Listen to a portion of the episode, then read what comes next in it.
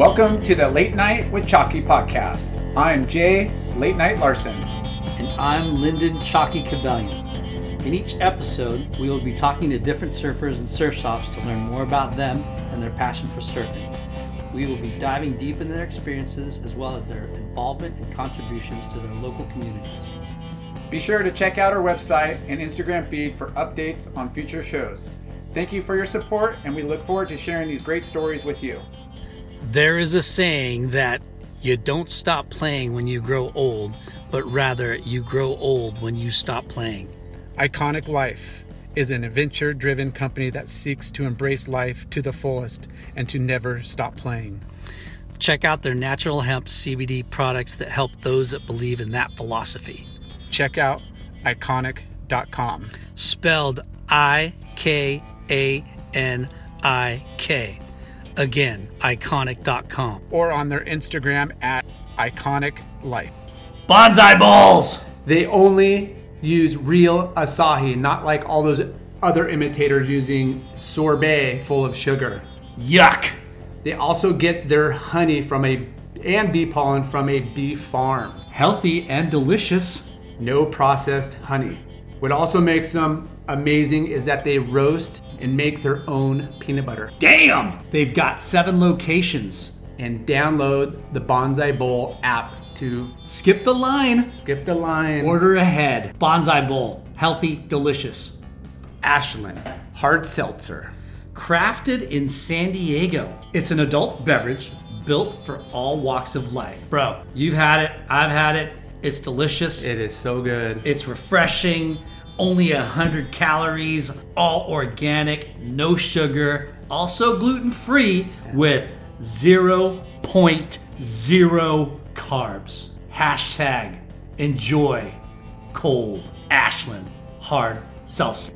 Also supported by Octopus, the massive corporate juggernaut. Octopus, making stuff for people who actually surf. Clearweather is a family owned footwear brand started by our friends Josh and Brandon Brubaker.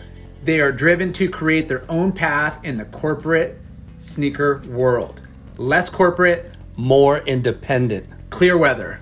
Clearweatherbrand.com. Friends and family, brothers and sisters, welcome to the Late Night with Chalky podcast. Woo! Our guest this week, former pro surfer, one of the few surfers that had a successful surf career, both shortboard and longboard. Damn. That ain't all. That ain't all. His first gig after pro surfing, managing and marketing at uh, Body Glove. Yeah, Mm-hmm. pretty impressive. Then he jumped into sales, smart guy, Mm-hmm. and he worked for Rusty. I don't know how many years. Yep, Eight, six- six 10? years. Six years. Six years at Rusty, Dude, that's a yep. long run. O'Neill Yeah. and Wrong cur- run? and currently at Rip Curl to this day. Yep. How many? How many? How long? Yeah, eight, nine years, something Dang, like this guy, veteran right here. Veteran. This guy Veteran. continues to impress and dominate the lineup in any day, any size swell. swell. This guy charges. Not like you, Lyndon. Not like me. I admit it. If you've seen his truck, there's no less than 10 boards in it at all times for every condition.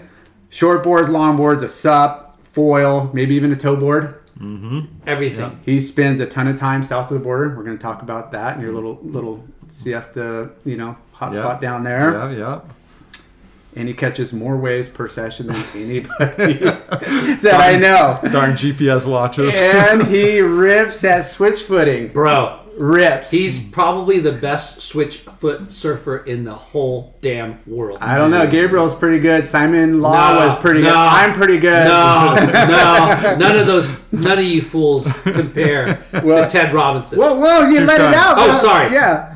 We welcome the ever inspiring Ted Gertle. Jertle. Gertle. Yeah. Gertle. Oh, giraffe turtle. Yeah, Yeah. Part- Part, giraffe, part turtle. All right. And uh, yeah, thank you, and thanks for having me on the show, guys. Oh, yeah, we- we're Super stoked. stoked to be here. Ted So- Robinson. Ted Robinson, Ted Robinson. Ted Jurtle, Jurtle. Robinson. So that was Kaipo Guerrero Yeah. that Kaipo that Guerrero. name. And a lot of people will call me Fred, but you know, Fred. I'll, I'll go by anything. You can call me whatever you want, and I'll respond to. I it. like Jurtle. But, uh, Jurtle's the Yeah. best. Yeah, Well- stoked to be here with you guys. Stoked to be on the show. I'm honored, and uh, yeah, I'm, I'm looking forward to having some fun with you guys. Well, you So- got a lot of history. You got a, a lot of you know accolades, both on the you know pro surfing side and the industry, and you're a frother like we are in the water.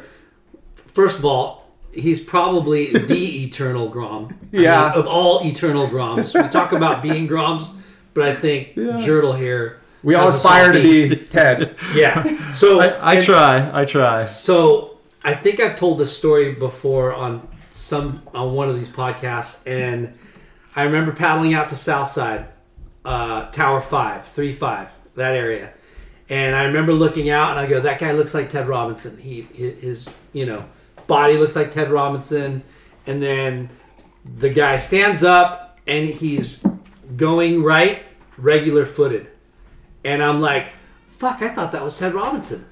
and I paddle out, and you paddle back out, and I look, and it's Ted Robinson.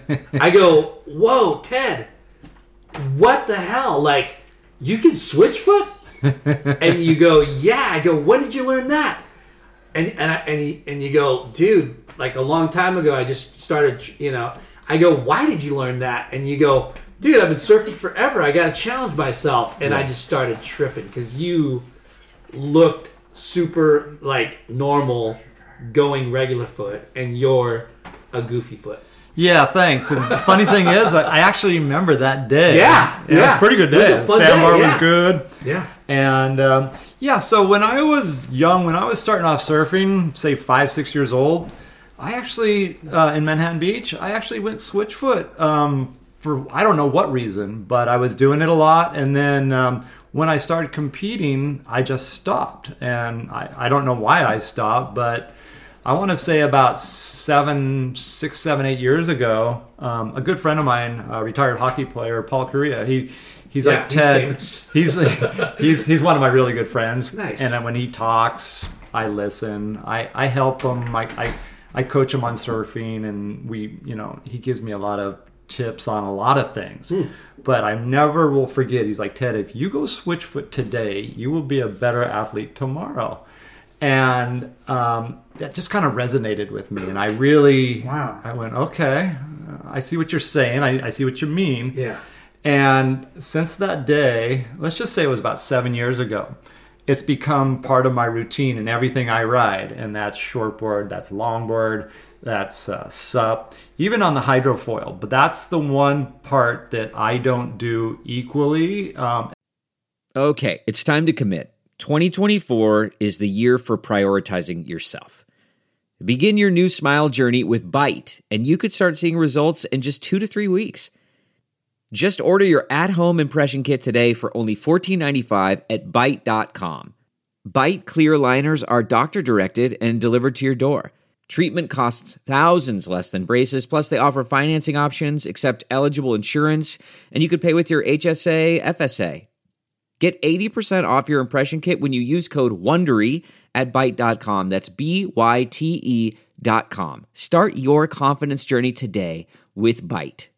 The spirit of performance is what defines Acura. And now it's electric. Introducing the ZDX, Acura's most powerful SUV yet. Crafted using the same formula that brought them electrified supercars and multiple IMSA championships, the ZDX has track tested performance that packs an energy all its own.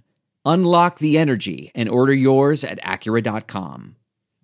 every every other board sport that I ride is equal switch and regular stance, but Damn. foiling this is this has been hard for me Dangerous. because I it was hard enough to learn on your normal stance to foiling and the commitment and the time and effort and the patience and the you know the, Yeah. the bumps and bruises that you get.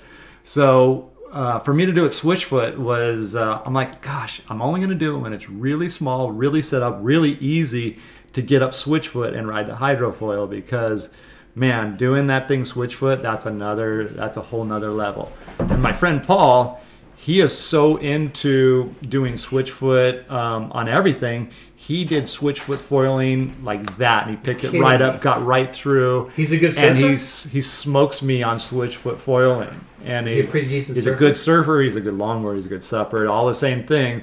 but it's pissed me off because Yeah. he's way better than me at switchfoot foiling. And I'm like, wait, I thought Wait, you know, I- somebody's better at you than that? switchfoot Yeah. foiling. I'll give that. Yeah. him, Yeah, so but- so was uh, Paul Kariya is a famous hockey player. right? yeah, yeah. Now, did he like switch his like hands, and that's why he's Yeah, switch? yeah, yeah. Okay. Super ambidextrous, Ambidextrous, and, and yeah. it's you know these hockey players they kind of have to be that way. Yeah, yeah. And he'll you know he'll switch shaving, he'll switch everything, writing checks or you know signing a receipt, whatever it takes. You know? It, it's really Strangers in the night. Yeah. it's really good for your brain though to be able to like you know have that processing. Oh, you know, for sure. to, go through For that, sure. that motion. For sure. I am so sold on Switchfoot, and I have this conversation I'm having with you guys quite a bit. Yeah. In fact, this morning, um, one of our friends' nephew was in town in Laguna. He lives up in Santa Cruz. He's like, "Hey Ted, I want to go surfing with you." Yeah. So I took I took him to Terramar,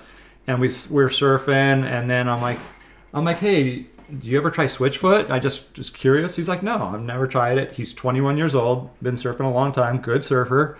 And then the next wave, um, he tried it. He did really good. He got up, he got up switchfoot, and he rode the wave for a while. And that was the first time he ever went switch. And that was after the two cents that I gave him about the benefits and why I feel it's so important to go switchfoot. So it was really cool to see, you know, a 21 year old kid never do it before, Yeah. hop up and pull it off. And he ended up riding seven or eight wave switch this morning out at Terramar. And to me, that made my whole week. That's you know? funny. It was awesome because he actually listened to me and he's like, Oh, I understand that. And I, I said, Look, hi- hi- his name's Ryan. I'm like, I'll give you the short version. Long story short is the best skateboarders, snowboarders, Yeah. wakeboarders, kite surfers, they can all go bull stands just as good. Why can't us surfers do Yeah. that?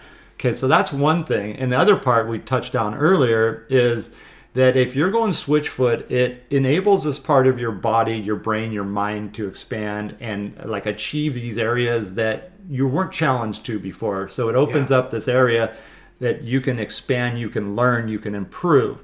And for me, being 58 years old, when I started doing this, say seven years ago, it was so exciting to me because at let's just say I was 51 back then.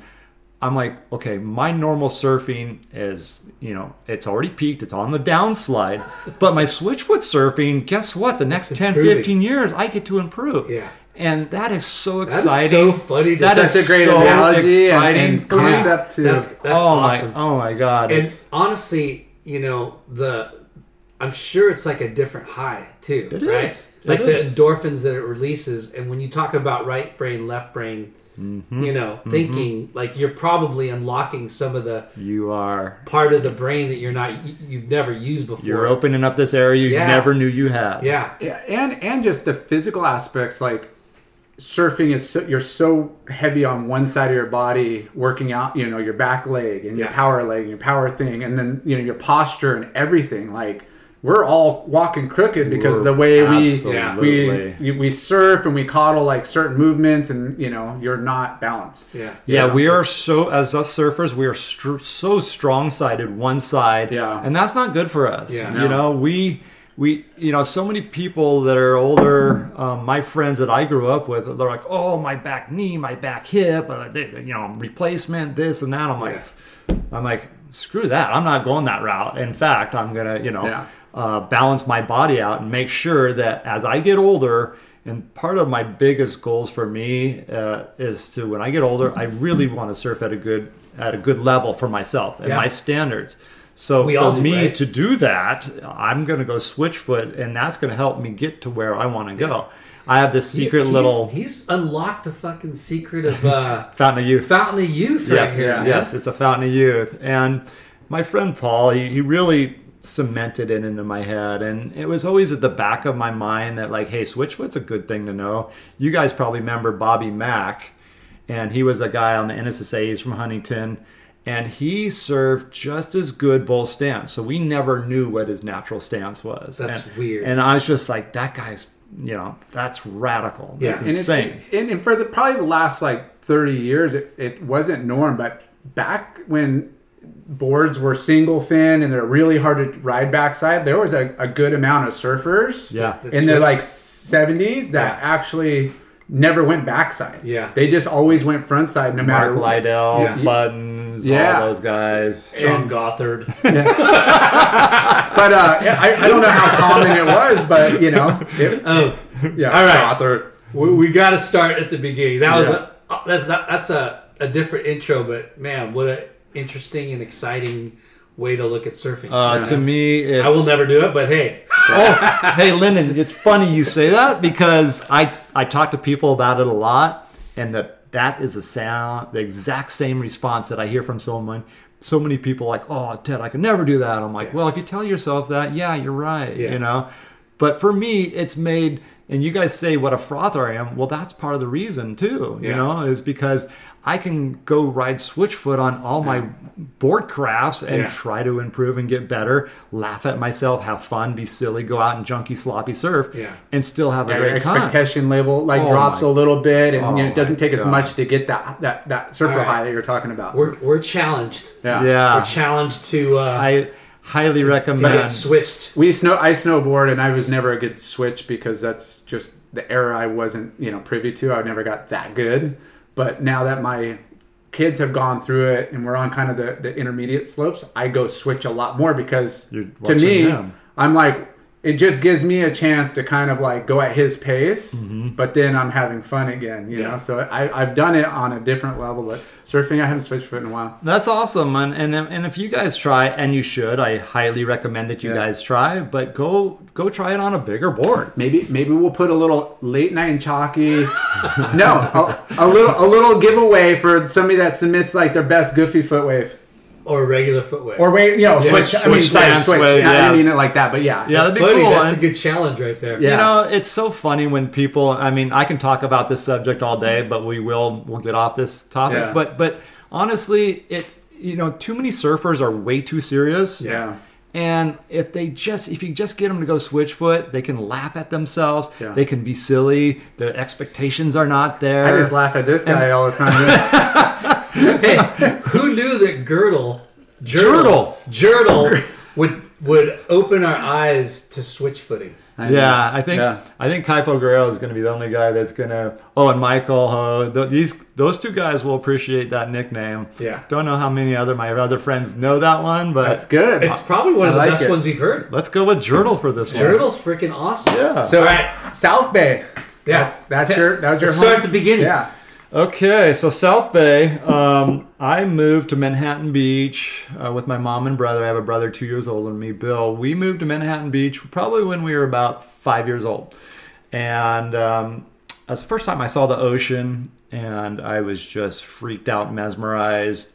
There was this magnetic force and pull to the ocean. I was just like, "What is that?" and "What what the heck?" So I'll never forget it. Like five years old, my mom took me to Johnny's Toy Store downtown by the pier in Manhattan, and we and, and I talked her into getting me a styrofoam belly board, bodyboard, kickboard thing. And I was small enough to you know ride waves on the belly. Then I was, got to my knees, and I was actually able to stand up on it as a little five year old punk. Holy crap! Yeah, I mean it was. I mean it wasn't kickboard, but it was. Yeah. it was pretty good size Yeah. and thickness and Five years old. yeah, We did you even know how to swim? barely. Yeah. Yeah, barely. But Was, I, your brother was older than you, or he's two years older than Okay. me, and um, so he's pushing you a little bit. yeah, yeah. But you're watching surfers, and that's the kind of the natural progression. You Right. know, you get going, and you're like, Yeah. I want to stand. You know, like you want to stand up. Oh, but yeah. You're not necessarily doing it on the surfboard right off the bat. So a lot of a lot of people do it on a boogie or and it's Yeah. a styrofoam, right? This was this was white styrofoam. wow.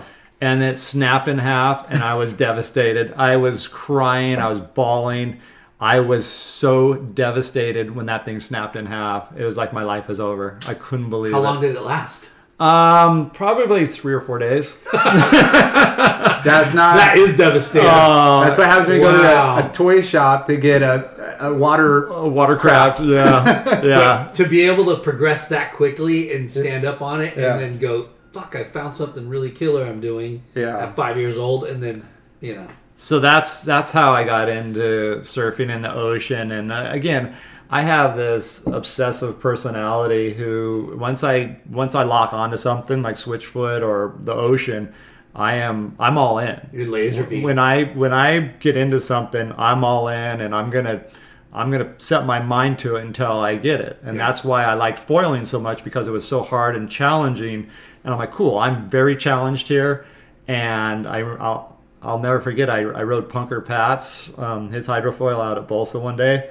I got smoked every single wave instantly. I'm like, cool, I'm so excited about that. Yeah. Yeah, you didn't take it as a deterrent and No. like you're pissed and like I'm not doing it. It just I- fired you I up. loved it, yeah. We're, we're going back so to Grande back, though. back to Manhattan Beach though. Um, devastated about the broken uh, styrofoam board, and then I I- I got some like plastic kneeboard thing that you know kind of served its purpose and progressed onto there, and then I want to say about.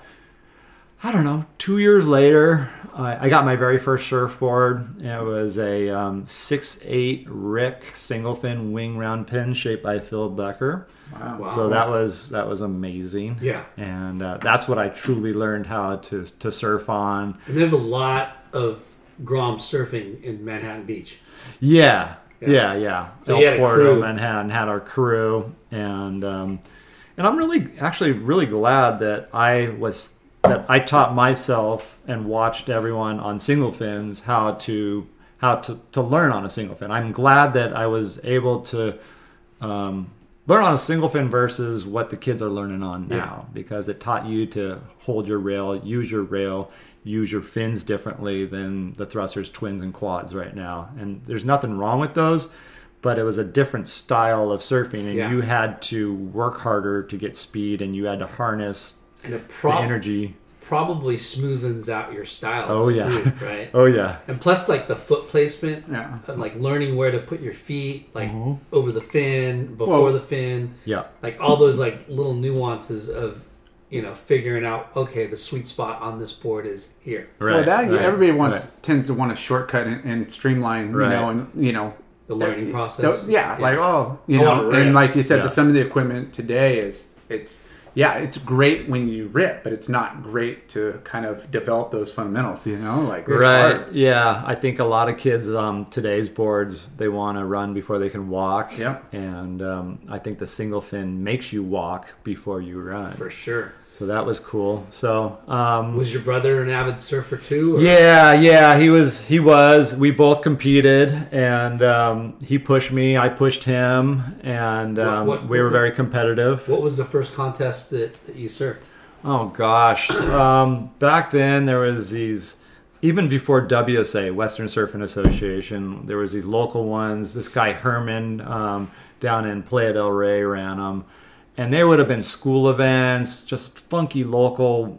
You Yeah. know, But you were psyching, right? Like, oh my gosh, I'm going to surf this contest. Totally. And I, you know, I told you guys about when I saw the ocean, I saw the, I knew right then and right there what I wanted to do and be and what my career was already made up in my mind. As soon as I saw the ocean, I said, I'm going to be a professional surfer 100%. Wow. And I, I told you guys that, like, you know, once I lock onto something, Yeah. it's just tunnel You're obsessed vision. with it, Um, yeah. yeah, I get obsessed with stuff. So I knew at five years old what my career and what the rest of myself was going to be, and it was it was surfing. That's pretty early to That's out. pretty early. I, it was it was a force I can't even explain to you guys. It was Yeah. a feel. It was a a magnetic force that I, I said, hey, I have to be in the ocean daily. I, ha- I have to Yeah. be riding waves. This is my calling. This is what I'm meant to do. I'm positive. So, so was your old. mom like supportive of that and like, Yeah. like, you got to do other stuff. You got to play baseball, No, no, football, she didn't. My soccer. Yeah, so yeah, my mom she didn't push me. She supported me. My dad lived.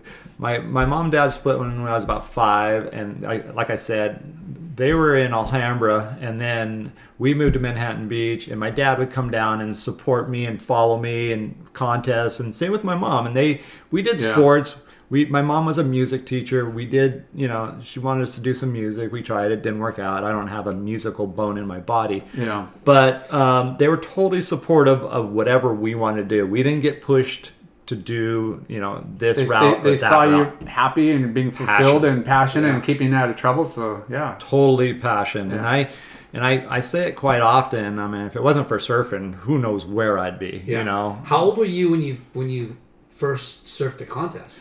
So um. I want to say like ten or twelve. Yeah, ten or twelve. Again, just some funky local, Yeah. um, you know, rinky-dink contest. Yeah. But then we started doing WSAs Who who was Um, like uh, the ripping surfers of the day? back then. Yeah.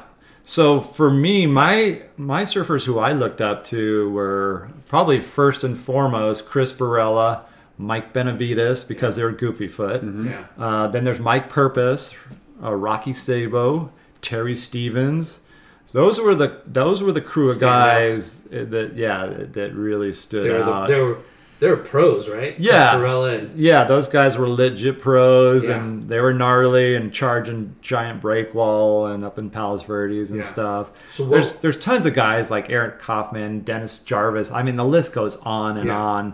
Uh, back to Ty Page and all these guys. Yeah. And there's so many guys. There's too many, way too many for me to mention or remember. Yeah. But those, the group that I mentioned, um, those were the guys who I really followed and I really looked up to. But surfing was ki- kind of exploding in that era, you know? what, Like- what are we talking? Like late seventies or I think that's out. Yeah. I think that's accurate. Yeah, Yeah. yeah. late seventies? Because Uh-huh. it, yeah, 'cause Uh-huh. WSA wasn't really around in that, you know, and you know there wasn't a lot of amateur events, and you started on a single fin, yeah, and you're 58, yeah, 70s. Yeah. Come on, Lyndon. put two and two together, bro.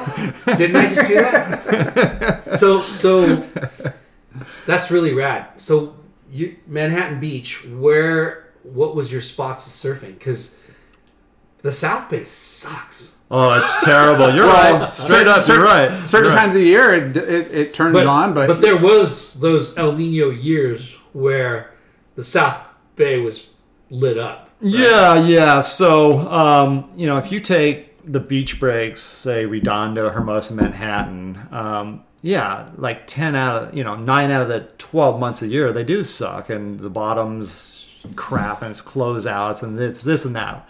On its given day, it has its days up there. Yeah, for sure. Um, when the sandbars get all dug out from the big storms and everything, we get some pretty good sandbars up there. Um, so yeah, it was it was tough. So we had to grovel and just grind it out. And it's funny travel a lot. travel a lot. And then it's funny, uh, makes me think back to when we all went down to downtown Manhattan Beach by the pier. There's this restaurant called the Kettle. And about anywhere between four, eight to ten of us would all go in there before it even got light, drink a bazillion cups of coffee, and go paddle out, regardless of what it was. We were so jacked up on coffee, and that was that's like our way to like you know get a one foot close out and go break your board on the shore break. But um, it's it's funny we had to we had to endure some horrible surf. It, Yeah. it was terrible. In the Probably middle of winter, really good though. yeah, so January through March, you can get some good days. Um, for Yeah, me, what, what spots were you surfing? Redondo so I, I lived I lived in North Manhattan, which on the borderline of El Porto, and I lived about yeah Rosecrans. I, I lived about a mile back from the beach, and I rode my bike a lot. Um, but yeah, El Porto, Manhattan, Breakwall, and then um, and then they built a, a jetty in front of the uh, Chevron station, and Hammerland. uh, it's called Hammerland. I I kind of have to take credit, I think, for naming that spot. Oh, but, uh, Wow. yeah, yeah. Um, You heard it here we- first. yeah, on the late night with Chalky podcast. Yes, Hammerland. Journal. I think Journal. Yeah, I think that uh, Kelly Gibson, Chris Frohoff, and I, we, I think we all collectively, but um, I, I think I came up with the name. I'm not positive, so Yeah. I could be corrected. I don't know, but But you anyway, were you were there so- when it was built, and you guys So- there. Yeah, so they built that jetty there to help with the sand flow and protect the Chevron plant. And that that wave to me um, was kind of the highlight of me living in the South Bay because it you know it got so square, so powerful, so hollow, and maybe one out of fifteen had shape, and the rest were complete closeouts, Yeah. top to bottom, and backwash and this and that. But um, I've actually had some of the best rows of my life out at Hammerland, and um, I used to go up there on every good swell up until about five or six years ago. And I'm just like with the crowds, I'm like, you know what, they can have it. I'm done. I'm Yeah. I'm going to Mexico. You know, so um, I'm gonna get other better hollower With no here yeah, with no one out waves. yeah. But but Hammerland and the sandbars in El Porto, and there was a few that were in Manhattan and Hermosa that had their time. But um, yeah, honestly, it was rough. And then I'd come to like Huntington, for a contest. I'm like, whoa, you guys got it pretty good here, and. Yeah. I, can I can relate to the Florida surfers, the CJs and the Kelly Slaters, and all these good Florida surfers that have come out of there because they deal with such garbage, and then when they actually get into contestable, decent waves, Yeah. they excel because they've been starved, Yeah. and they think a you know to us a contestable okay wave is insane to them. Yeah. So their enthusiasm, their stoke, and their reflexes, everything's heightened. Yeah. And that's how I felt growing up in Manhattan Beach and coming here to Huntington is because, because it's like, wow, these are way better than we get on a daily basis. This is great. You know? Yeah. 'Cause there's they're- outside with the reform. Because just like in any sport or anything, it's it's half mental and half you know being able to have the ability physically and, and the technicality side of it. But like Well, you we said, know that, Lar. yeah. But you you You know, have the talent, but not the mental. whoa. but but the, the froth, but the froth, you know, factor that you're speaking of, it's it's so true because. If you only surf when it's good, your expectations are all like, "Well, I, ha- I it's not, you know, Yeah. like you gotta you gotta surf those crappy days, those afternoon blown out days. Yeah. Yeah. So did So you you're more excited. Yeah. Absolutely. Did you experience um, like a pecking order growing up? That- Oh yeah. like, oh yeah. There was guys older that. dudes that would. oh my thump you? god. Yeah. Yeah. We would get we get freaking beat down Wow. if we if we went out of line. Yeah. You know. As far as taking your turn, boy, there was more. You know, that was that was real back then, Yeah. and a seniority, a pecking order, and man, we we had to get scraps. And all these older crusty dudes, man, if you got out of line, man, they're gonna they're gonna they're gonna smack you Yeah. straight up. I don't know why, but I always thought that South Bay surfers are a little bit more harsh than than Huntington guys. But there's some gnarly. Hard to guys. say. I think each place think- has yeah. their. I think everywhere has their Yeah. own crew. Yeah, definitely. Who who uh, who back then was like, don't fuck with that guy. Um, there was there was quite a few of them.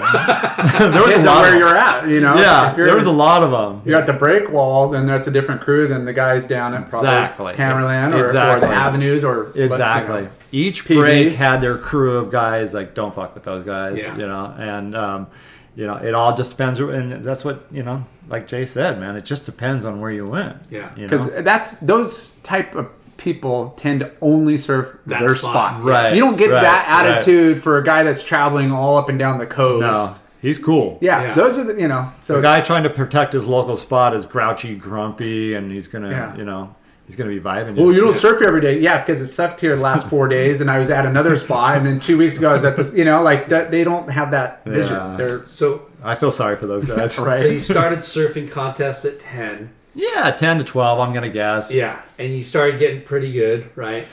Yeah, I've had, I, I had, yeah, I had some some good success early. I, I don't, you know, again, I guess because you know, just being such a frother and being so into it and knowing that it was going to be my livelihood. So I think I was probably a little more invested your, than your average competitor, knowing that at an early age this was going to be my livelihood. Yeah. So um, So when did I- your who is who and when did you first get sponsored? And- So when um, so we got picked up by the NSSA national team. I'm gonna guess I was I don't know 15, 16 years old, and I'm bad about judging times, years, months. But, But you let's get just say picked up is, is like We clothing were on- and wetsuits. yeah, so we made the national team, Mm-hmm. um, and I'm referring to we like Kelly Gibson, Chris Frohoff, myself. We all made the national team at a pretty young age, and they had sponsors such as O'Neill's, Stubbies, Pipeline. So we were required to wear whatever you know sponsored the NSSA national team. And um, I do think I remember the first time that we traveled as a team is in 1982 because it was so well documented when we all went over to Australia when Tom Curren was smoking everybody. Yeah. And we went over for Was the that world. the first? You're like, yeah, we're amateur, Americans. Tommy's yeah. our, our our He's superhero. our guy. So that was that was like the first that was like the first NSSA team that big went. move onto the scene. Wow. And we went to, yeah, I'm pretty sure it was 1982. It was PT. And Yeah, PT and Ian Cairns were the coaches, and um, yeah, it was it was kind of wild back then because there was a pretty good rivalry between Australians and the Americans, and they were they were threatened by Tom Curren, who wouldn't be? You know, Yeah. here's this guy coming up, and you know, he comes over there and goes and waxes everybody on their home court, Yeah. and you know. So you went on that trip. To So the Australia. NSSA national team, we went over for the you know the world amateur titles and you know whatever, and and Tom just went over and smoked everybody.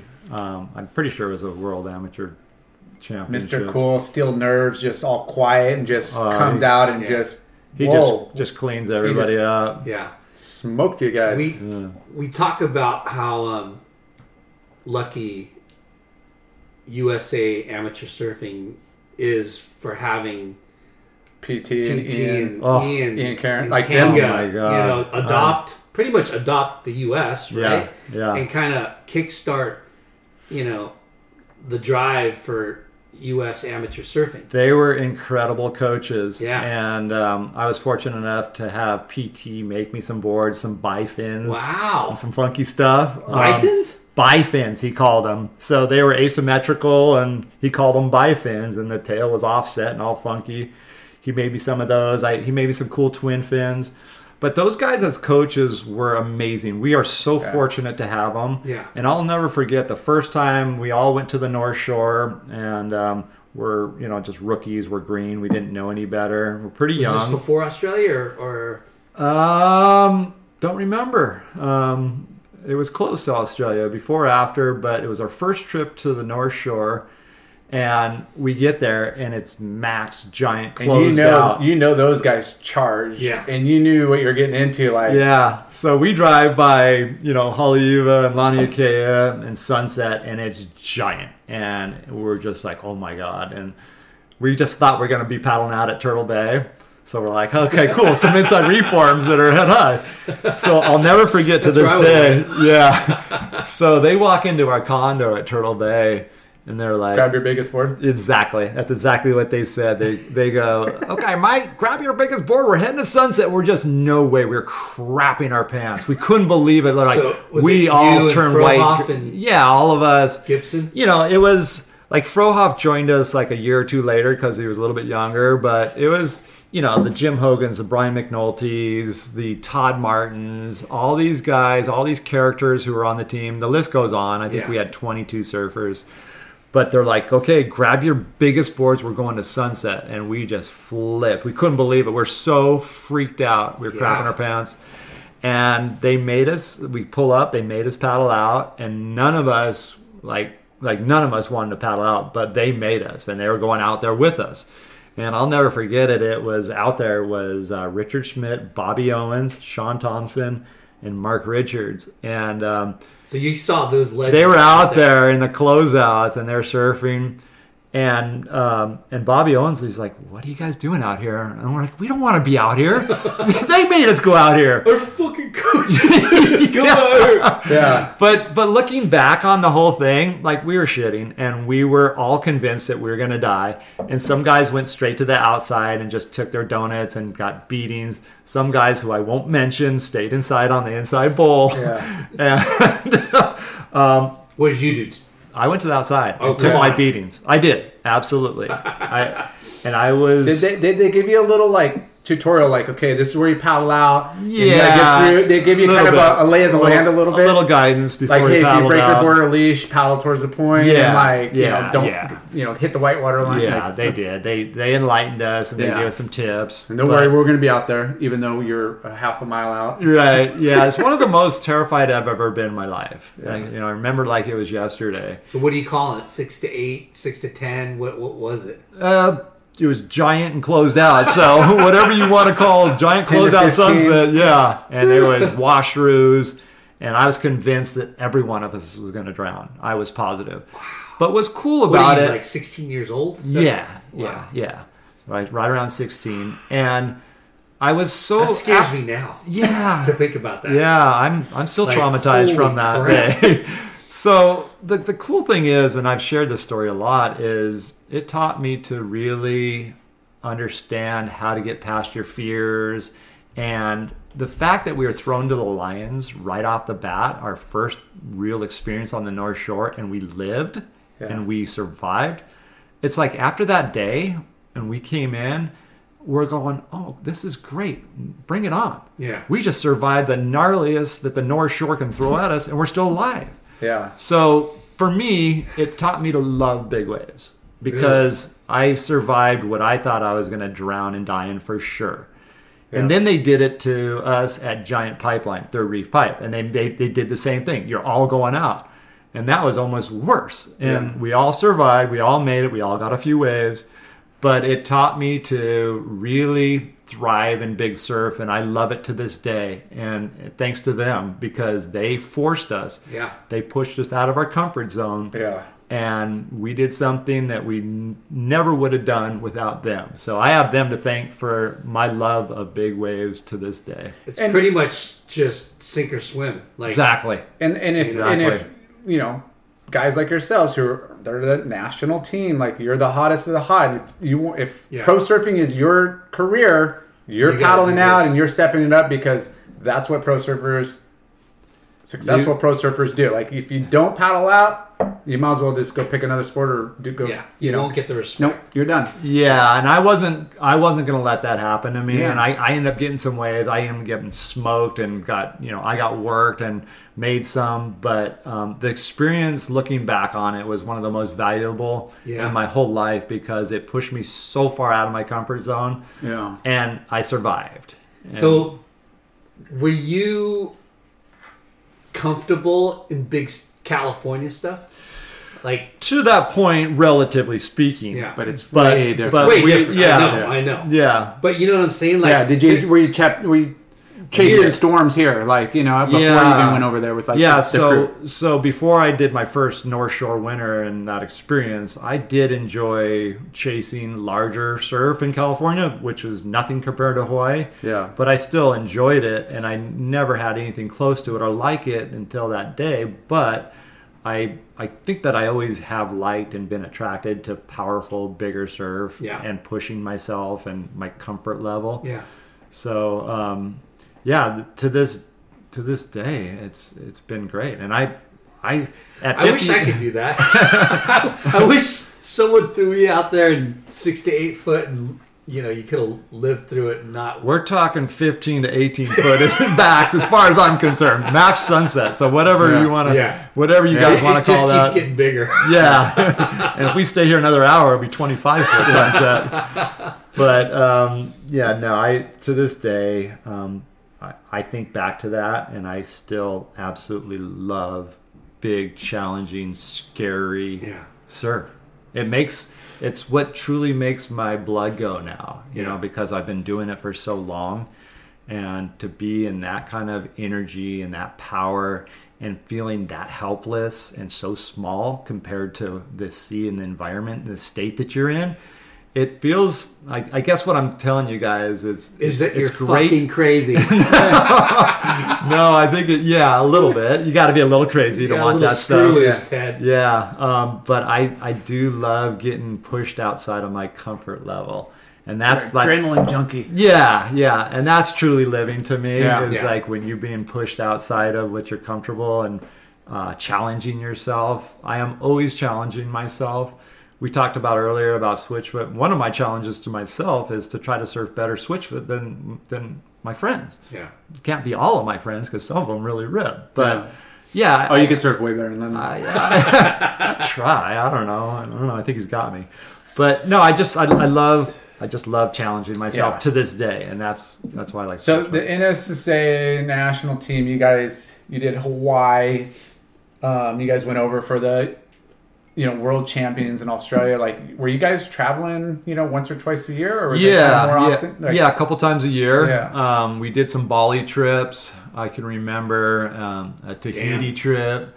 Bali Uh, days. That, that must have been Yeah, amazing because uh, it was pretty. nobody there. It was right? pretty empty back then. Yeah, I can remember some incredible Bali trips. Um, Hawaii, Makaha. Um, yeah, we, we traveled quite a bit and uh, we saw a different, lot of different places. And again, those guys were PT and Ian were amazing coaches. We're so fortunate to have those Yeah. two Yeah. guys with their knowledge and their heritage and their history Yeah.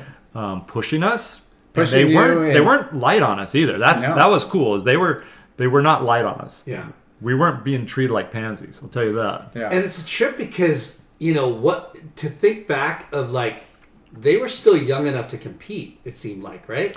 They were, Or a little, they- they, were a little older, Okay. but you know they can still hold their own, and they were still ripping. Yeah, but why, you know, U.S.? Why not go back to Australia, right? Good question. Yeah. A really good question. We'll question. have is to really- have Kanga on and talk about it. Yeah. We never. I don't think we ever asked PT about that, but yeah, we'll get him on again. yeah. But Yeah. it's so No. it's so interesting because I I think think that- those I think- two guys But I were think gnarly, like the Oh, gnarly. But they were world- Australian surfers. But Yeah, they were world yeah. travelers. There's obviously a lot of opportunity in America. You know, it was the birth of all these big brands, like you know, quick. You know, like it was. There's. I, I just think it was Things were com- happening. I They think saw there's a lot of com- opportunity yeah. here. Yeah, for sure. A lot But of it. but like they probably instilled like you know fundamentals like okay three to the beach you know like finish your waves finish your moves you know they weren't just like hey we're traveling as a group and you know they were probably very grilling you on- technical. They- Yeah. They, were very well thought out, and both had their own ways of teaching and coaching Mm-hmm. and tipping you. And they they were they were awesome. They were Yeah. so so, so good. How were you pretty successful in the amateur rankings, or Um, I, I I think that I had a pretty good amateur career. You know. Um, win some win some contests? yeah, yeah, Yeah. plenty of amateur contests. Keep Um, the trophies or no? You know, it's funny. I was just going through a bunch of old pictures last night that I've been wanting to go through, and I showed my daughter um, some pictures of me with all my trophies and ribbons and everything. Rad. And I'm not a I'm not a collector. I'm not a hoarder. I can't. I don't like collecting stuff. So I took a picture with me and probably about 25, 30 trophies and this and that. And then I threw them away, and and she's like, "Why did you do that?" I'm like, "I just like they're just taking up too much room, and I'm not a collector, and I, you know, I'm not, a, you know, I just I I did the same but I took just the the placement plaque off Oh, really? That's and I, cool. I popped off those and I was just gonna do like a frame and just have a bunch in there that's cool. and uh, just Small 'cause I- frame then? I couldn't find a big enough wall in my house to put them all on there. So I might just do a photo. So, um, were your parents pretty stoked then? Like you were achieving Yeah. your dream? Like Yeah, yeah, and they were so supportive of me. Like I said earlier, they were just they were all about supporting me and Yeah. getting behind me. And I did baseball, soccer, all that stuff. But I knew at that time, this this ain't my career. This ain't my passion. I like it. It's fun. But I've got bigger plans, Yeah. and my focus, all of my focus back then was, you know, where the end goal was, is Yeah. to be a successful I professional I- surfer. I had an older brother, but growing up in Huntington with the surf teams and a lot of pros and the U.S. Open, you know, or whatever it was called back then, I just remember, yeah, at that early age, just like, I want to do that. I, that's all I want to But do. But you know, it's funny though. Yeah. Like Ted But is that's- a lot, you know, older in the amateur. That I mean, NSSA was just happening, and there Oh, wasn't. Yeah. There wasn't like a This- professional career really. Right. You know, there Right. there was, but it wasn't like. there wasn't much. I mean, there. the IPS tour. What what did those guys make? You know, and- yeah, peanuts. peanuts, They- they and then and then like you know, there wasn't Billabong, there wasn't Quiksilver, there yeah, wasn't. we were we were um, there was scraps. There wasn't Yeah, much was to be had, and we all knew it. yeah. And um, yeah, so the the amateur career went good, and then um, I parlayed that on to the local Bud Surf Tour, the PSAA, Professional. Surfing So you- Association of America, and I did, you that for. Um, I want to say, um, I don't know, like 83, 84. I don't know. Um, Right you of high school, like right out of graduate. So, um, funny story about high school and NSSA, and then I'll, I'll go to uh, me graduating into professional surfing. But um, it was kind of a big deal back then that um, to qualify on an NSSA national tour, and you guys know this, I mean, the NSSA national team, you have to be registered and taking, um, you know, full- 12 units um, or a full, you know, a full load of, of school. And um, back then, Surfing Magazine and the whole industry, um, me and Kelly Gibson, we decided that we weren't really that interested in school and we wanted to spend all our time surfing. So what we did was we took my brother's report card, who was in school, and forged and whited out his name, put our name. up. Yeah, we, we whited out, photocopied it, and just made it look like we were still going to school, turned it in, and we, we stayed eligible. Like there's there's a full article, a one page article in Surfing Magazine, how like I, me and Kelly were the full scandalous surfers, and you know, and then it was Wow. built up. Uh, it was built up in nine, I think 1984 is when I turned pro because it was built up to be me and Kong Gary Elkerton to be the front leading contenders for the U.S. Amateur World Championships that were here, Oceanside, Huntington, and Ventura, and then. Um, we got caught. I'm not going to say who turned us in, but we got caught. We got narked on. and- Somebody that wanted your spot. yeah, yeah. Um, and PT and Ian, the coaches at the time, had to make a decision like, okay, you guys were cheating on your report card. You were cheating the system. You guys have to be made the scapegoats and example of Yeah. because you guys didn't do what was required of you. Yeah. And it's funny because um, I was going to surf the World Amateur Titles and then turn pro. So they said, hey, guys, sorry, but we're not going to allow you to surf in the World Amateur Championships. Yeah. And that was a heartbreaker. Like I, I talked about my. you, yeah. Yeah, I talked about my, you know, heartbroken, my little styrofoam board broken. That's how I felt again. It's like, oh, that's my big lead off, my big chance Yeah. into launching into my pro career. So I didn't get to surf that. I was pretty bummed. I was really let down, really bummed. So wait And- minute, who who thought this was a good idea? Well, I think the the higher ups in the NSSA, and uh, I'm not going to say it was John Rothrock or anything, but um, the whoever was like, you know, PT and Ian were the coaches back then. But there was, you know, higher up people of the organization. I honestly don't even remember. So someone told you to do this? we know me and Kelly decided like, hey, we're surfing all the time. I'm gonna be a professional surfer. Yeah. I need to be. A, I So you came up with this scheme by yourself. Y- yeah, yeah, Okay. yeah, and it was me, and then I drug Kelly into it, and I, I'll never Because I'm forget. super surprised that you, Mr. Squeaky Clean, not so cool, not as not so squeaky clean. Yeah, yeah. But you did go up a Hey, notch. we all got Yeah. skeletons Hey, he in did our go up closet. a notch. Yes, This we do. We all is- got every skeletons, one of bro. us do. Every one Who knew us. that he was gangster? Yeah, that? full cheater, Yeah. full scandalous. yeah, yeah, that's that was us, and Yeah. it was it was a big deal. The, the It's media made a big deal out Yeah. of it. Chasing my dream. I got. man. Yeah. I'm sure we I was could ju- find articles saying. Oh, I do. I I have a full page article. I article. was drunk on surfing, surfing. man. So- made a bad decision. Yep. so, so did you guys Follow my get passion. chastised? You got Yeah, we got we got worked, and it actually cost me sponsorship, like like a lot of money in sponsorship turning pro. Yeah. So um, I was gonna It do set the- you guys back. set me back. Um, and honestly, it you know Kelly Kelly Gibson he he did the he joined the world tour with me. We we you know we launched at the same time. I was I managed to pick up Catch It as a sponsor and UGG Boots and Newport Surf Company and a couple other.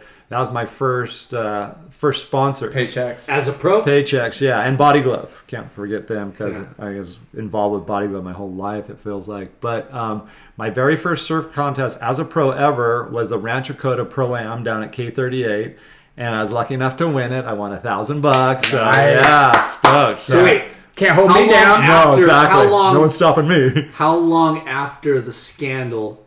So you got kicked out of. Off We got the team. kicked off the team, Yeah. and we couldn't compete in the World So- Amateur titles. Let's. You know, I hate to like rub this or bring this talk about it more, but it's fucking pretty interesting. It's it's pretty funny. It's pretty funny. because if you But that's look like at the pinnacle of the season. So it's kind of like the championships is that, you know, like you're going to turn pro like pretty soon, right? Like right right after Like, and i was devastated i couldn't surf in it and i was reaching my stride and i was surfing my best and i was convinced that i was going to win it i thought i was going to smoke kong elkerton who Yeah. only surfed good in bigger better waves Yeah.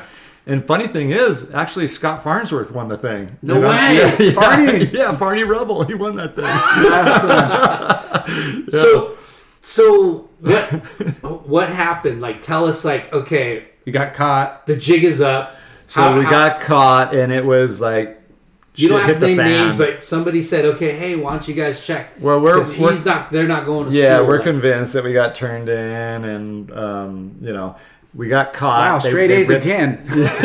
Maybe we should have threw a couple of C's and B minuses. I know we need a 2.0, but Exactly. like, wow, these guys are So- surfing good and getting So now, now we know why your other nickname is Fred because they accidentally accidentally put Fred Robinson. Yeah, I might have a little typo there on the whiteout and stuff. Who knows what we were doing, but um, yeah. So they they took us off the team. We got stripped of any points. No more contests in the NSSA. Oh my No more world contests, and you know, throw the whole world was upside down. Yeah, yeah. Everything was just coming down in And shambles because we got caught. parents?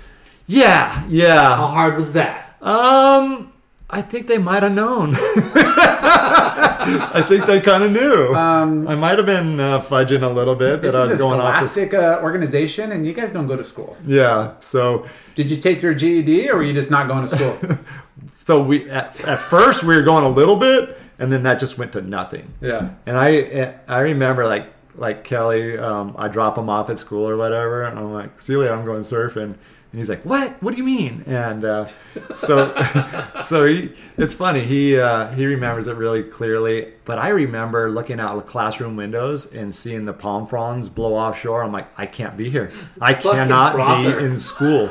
Yeah, it freaked me out, and I hadn't. I I couldn't stand Because you're you're a smart guy, right? I think I like to think so. You are I- I you wanna are definitely so. a smart guy. street And, smart. and well, it's funny because like, and you wanted to be a surfer, you know, a Yeah. professional surfer. Yeah. This was going to be your career, and you gambled on it yeah. by cheating the system. Yeah. and you got caught. Yes. You know, Yeah. and that's kind of gnarly and funny.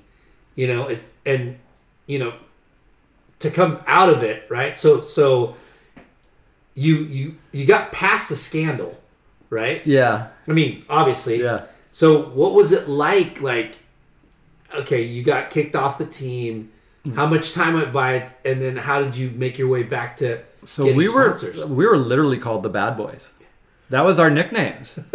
They were Bad me and boys, Kelly bad Gibson. boys. yeah, What you gonna do? yeah, we're the bad boys because we lied and we cheated and we cheated the system. We got caught. So, so we just you know, let's say three four months later, just embarked on the world tour and just start traveling. Well, might as well, yeah, kick, go Yeah. go surf some some events and see how we stack up. Exactly. if you could prove yourself that you can make heats and, and you're successful, you're Yeah. gonna, you're gonna pick up a sponsor. Yeah. Nobody's gonna hold that. Nobody cares about amateur. So so how was it gathering those sponsors? Because you you had to. So it was hard, and again, I, I think that I probably got half of my value because I was known as the cheater, the liar, whatever, bad boy, and um, so yeah, I was able to uh, uh, get with with with Catch It, and, Catch it, Ugg boot, Newport Surf. Yeah, yeah, Channel Islands. Um, uh, that was my surfboard sponsor. But I made enough to get going and get started, and that's when be- I became obviously extra motivated because I had to rely on contest prize money to keep going. And if I blew it and if I lost, uh, my dad would support me, help me, and uh, do my best to pay him back to keep me going. But I was extra motivated by the fact that I was just making enough to get by and to get to the next contest. And back then, it was the ASP, and we probably had 30 events in a year. So you're literally waking up in a new place every week. You don't even know where you are. But you know, you talked about earlier about you know smarts and everything. That's where I learned my schooling and my smarts is by traveling the world. I learned so much that is so- budgeting and Yeah, and, and Culture and, and- culture and Yes, being able to culture. like, yeah So that's where my education came is from traveling the world and learning what it's like to live, you know, all around the world. And it taught me a ton that is so priceless. Not to take nothing away from school, but I learned so much more on the seven years on the world tour and the traveling I did before then that I'll ever learn in school. But during these early years of you like going on tour, you're you're actually pulled away doing some some modeling. I heard. I heard you're discovering. Cup, Yeah. extra money. So, uh, so I, was, I was curious on how you don't have any sponsors, but you went on tour. So either parents helped out, or you're supplementing your income with your handsome looks, your six-two stature, surfer bronze. oh man, part giraffe, part turtle. yeah, that turtleneck must have got me some extra work. So, Yeah, I, I yeah found out that you did some modeling for So- Ralph Lauren, Calvin Klein, Damn. some big, Yeah. some big Are you a brands. mini Buzzy? Buzzy Kerbox? I was trying to follow his footsteps a little bit. So that was a that was a very hard turning point in my surfing career because it was pulling away from my surfing, and um, I'll I'll never forget it. Shaun Tomson introduced me to a high fashion photographer back then uh, at the Katin team event down at the pier, and he's like, "Hey Ted, this is Bruce Weber. He's he shoots for blah blah blah, Vogue of Italy, this and that." I'm like, "Yeah, whatever. I, you know, I, I want to go surfing. Who's this guy? Get him out of here." So Does he surf? so- Does he take surf photos? yeah, does he surf? so uh, so he's like, "Hey, do do you mind if you take a few photos of me?" I'm like, yeah, whatever. I don't care. You know, get me back out in the water. Hurry up. So um, he takes a few photos, and I don't know where they ended up, but um, next thing I know, it I'm up surfing in Big Sur with some buddies, and um, they somehow contact me. Bruce Weber, his agency, his people track me down, and they're like, "Hey, can you be in Santa Barbara tomorrow?" And I'm like, "What do you mean? I'm surfing up in Big Sur. What are you, what are you talking about?" And they're like, "Well, it pays X amount of dollars. It's five thousand bucks a day or whatever." And, and back then in the '80s, that was a lot of money. Hell yeah. So I'm like, That's- "Okay, I'll see you tomorrow." I'll be there this afternoon. I'm leaving right now. What? What? What? Yeah, I mean, this is pre like they tracked you down. Literally, like they had to find out like through multiple people and sources. Like, where's Ted? Oh, he's up. nor- You know, like, yeah, and no, no phones back then. probably had one of those mobile phones connected to the truck at the time. Oh my maybe, gosh. maybe. Yeah, So- probably did. So what? Why Sean was Shaun Tomson modeling too? Already? Yeah, I think he was doing something, and he was a bit tied into fashion Yeah. back in the day. So Okay. um, went to Santa Barbara, did a shoot with him, Bruce Weber for Ralph Lauren, and then next thing you know it, um, Like they do clothes, cologne. Like, what was the ad? Like, clothes, Yeah. um, suits, Yeah. And then next thing you know what, I'm doing um, another shoot for uh, Calvin Klein. That was actually underwear, um, several t-shirts, underwear, and then How, they. how old were you?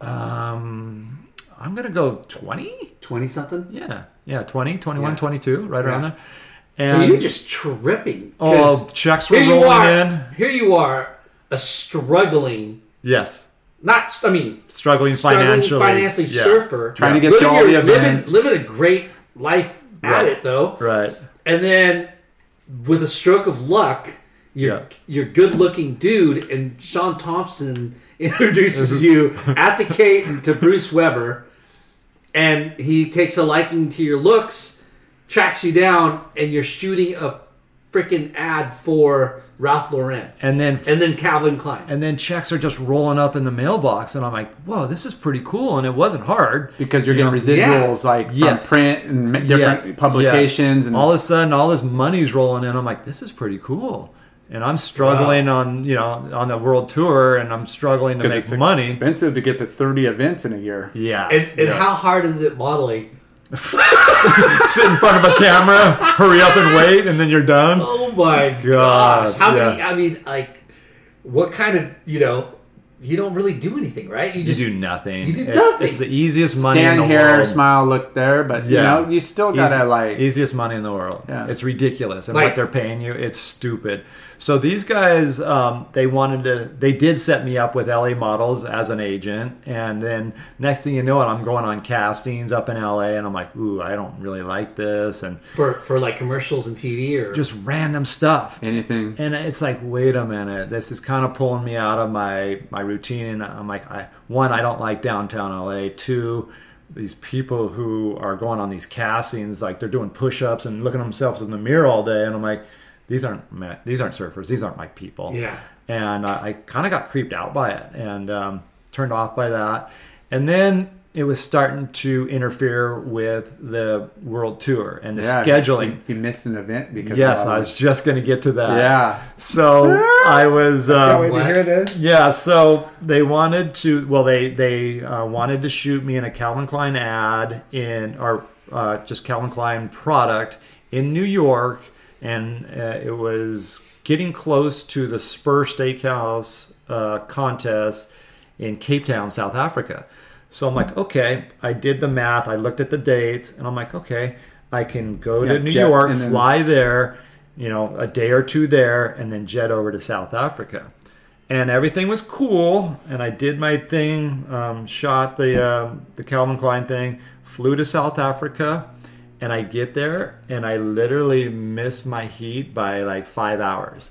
And right then and there, I said, My modeling career is over. I'm done. I was so pissed that I flew all the way over to miss a contest that had valuable points and meaning to me in South Africa. And you guys know how far South Africa is to get.